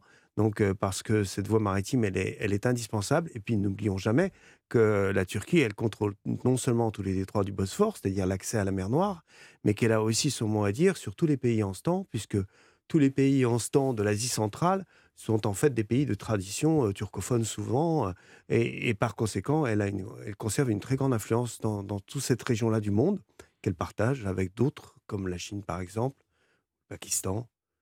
Ouais, d'où- je comprends mieux euh, Jean-Dominique Giuliani, le faut pas se fâcher avec la Turquie, c'est pas le moment. quoi. Non, C'est comme non, la Russie. Ouais, ouais. Non, ça- euh, il faut se fâcher avec personne Oui, par, oui, par de principe. mais- non, mais euh, par exemple, euh, la Crimée, à l'origine, est turcophone. Ouais. Je suis allé en Crimée, quand vous atterrissez à Simferopol, à Simferopol, vous avez des Tatars Mm. qui sont euh, turcophones. Donc euh, elle est aussi intéressée, ce qui peut aussi expliquer euh, beaucoup de choses. Donc dans cette zone-là, elle est, elle est beaucoup plus intéressée que nous ne le sommes nous-mêmes par, par sa présence et sa langue. Alors, dans 12 jours, euh, triste anniversaire de ce début du conflit euh, russo-ukrainien, quel, est le, quel est le plus grand danger maintenant euh, Qu'est-ce qu'on attend Qu'est-ce qui, qui peut vraiment nous faire peur, Amiral Vichot? Je pense que le, le plus grand danger serait une percée russe. Le plus grand Mais de quelle forme, cette percée russe? C'est-à-dire, on l'a vu, le, le président Poutine a quand même mobilisé une bonne partie, enfin renforcé sensiblement la, Les soldats sont arrivés aux le nombre de soldats Oui, et que oui. ces soldats, nous savons aujourd'hui qu'ils sont arrivés aux frontières. Nous savons en particulier qu'ils ont été concentrés dans la région de Bakhmut. Alors en ce moment, ils sont en train de grignoter petit à petit le front et, et les Ukrainiens ont bien du mal à résister tellement il y a de vagues successives qui arrivent. Mais euh, il y a un autre danger également un peu plus nord, du côté de Liman, et il n'est pas impossible que là non plus, de, le président Poutine a tellement besoin d'un succès pour ce premier anniversaire qu'il fasse une forte poussée. Alors, Mm. il n'aurait certainement pas les moyens de percer aujourd'hui avec des blindés derrière parce que Mm. on constate qu'ils n'en ont plus, mais ils peuvent euh, regagner du terrain de manière assez substantielle et ça pourrait ébranler la résolution du peuple ukrainien qui souffre aussi considérablement. Christian Cambon. mais avec un prix. Euh, avec un prix terrible. Les, servi- les services britanniques et américains nous disent que ces dernières semaines, c'est près de 1000 soldats russes qui meurent chaque jour dans ces dans Tous les ces- jours. Tous les jours. Chaque jour, il y a Tous les 1000 jours. soldats, 1000 jeunes, Voilà. très très jeunes. Voilà. hein, on a été, euh, Wagner a été les chercher dans les prisons, puis les contingents s'épuisent parce que même dans les prisons, on sait le sort qui les attend. Et euh, véritablement, face à une statistique comme ça, on peut imaginer tout de même qu'un jour, peut-être, euh, la population russe va prendre conscience du prix qu'elle paye. Parce qu'il y a eu toute une partie de la guerre, de cette terrible année pour laquelle, pendant laquelle euh, il n'y avait pas d'impact dans la vie euh, euh, dans la vie des Russes. Mais là, maintenant, avec la mobilisation et avec ces morts, ces morts qui, du reste, bien souvent ne reviennent pas car on ne les ramène pas en Russie, l'impact risque finalement d'être important. Mais 1000 morts par jour, c'est quand même beaucoup. Mais les parents de ces soldats ne disent rien. C'est-à-dire qu'on Les soldats sont portés disparus. Ils sont portés Donc il y a de l'espoir qui demeure. En plus, ça évite au gouvernement russe de payer les indemnités ou les, les, montants compensatoires qu'il a définis. Donc l'armée russe sait que le soldat est mort, par contre, il n'en dit pas aux parents. Exactement. C'est d'un cynisme absolument. Euh, oui, oui, mais il faut savoir ce qu'est devenue la société russe ces dernières années, n'est-ce pas? On, le sous-estime complètement en France. Je me demande d'ailleurs comment il y a encore euh, des, responsables publics qui peuvent soutenir la Russie. C'est devenu une dictature pire que la Chine, n'est-ce pas? Euh, Donc vous ne pouvez pas vous exprimer. Les mères des soldats qui dans le passé ont été assez actives sont brimées, sont euh, réprimés, etc. On est très très loin de l'image de Poutine avec les babouchkas qui prennent le thé euh, au Kremlin. Euh. Qui sont d'ailleurs toutes des figurantes, on le sait depuis. C'est le pouvoir, d'un homme sans aucune limite. Il n'y a plus aucune limite, puisque même son entourage est véritablement sous pression. Vous avez vu le nombre absolument incroyable de suicides collectifs, car les familles se suicident tout ensemble. C'est quand même tout à fait étonnant. Et ça, ça vise les oligarques qui manifestement ont peut-être essayé de dire que les choses tournaient mal. Et donc, euh, la presse n'existe plus en tant que presse euh, pouvoir euh, de liberté. Depuis les réseaux sont suspendus. donc, c'est un homme qui s'enfonce véritablement dans cette forme de folie et qui est prêt à n'importe quoi, ce qui est évidemment quand même tout à fait dangereux. Et j'entendais dire que Wagner maintenant lance un, pas un appel d'offres, mais en tout cas recrute. c'est absolument sidérant, ça même au-delà des frontières russes. Oui, alors il est aussi. En fait, Wagner a un petit problème, c'est que son réservoir en Russie euh, lui est maintenant un peu fermé. On a constaté que l'armée russe, ayant besoin de ses recrues, euh, en gros, écarte la concurrence. Donc, euh, si Prigogine euh, fait un appel qui va jusqu'aux États-Unis d'Amérique, c'est parce qu'il n'a plus le droit de recruter dans les prisons mais russes. Mais ça peut marcher, ça? Il y, a des, il y, a des, Américains qui vont venir combattre avec Wagner? J'ai beaucoup d'amitié pour les Américains, mais tout est possible chez les Américains. Mais je ne pense pas que ce soit dans les nombres que ceux de Prigogine. je ne pense pas que c'est eux qui viennent renforcer euh, ces rangs. Mais vous pouvez trouver, vous pouvez trouver, il y a, dans, dans, de nombreux pays, compte tenu des crédits et des moyens dont Prigogine dispose avec les ministres Wagner, c'est-à-dire qu'il paye très cher. Très cher, très cher. Mais aussi, on, a une idée de combien il paye ou pas? Euh, Non, moi, je n'ai pas été contacté, donc ça tombe bien.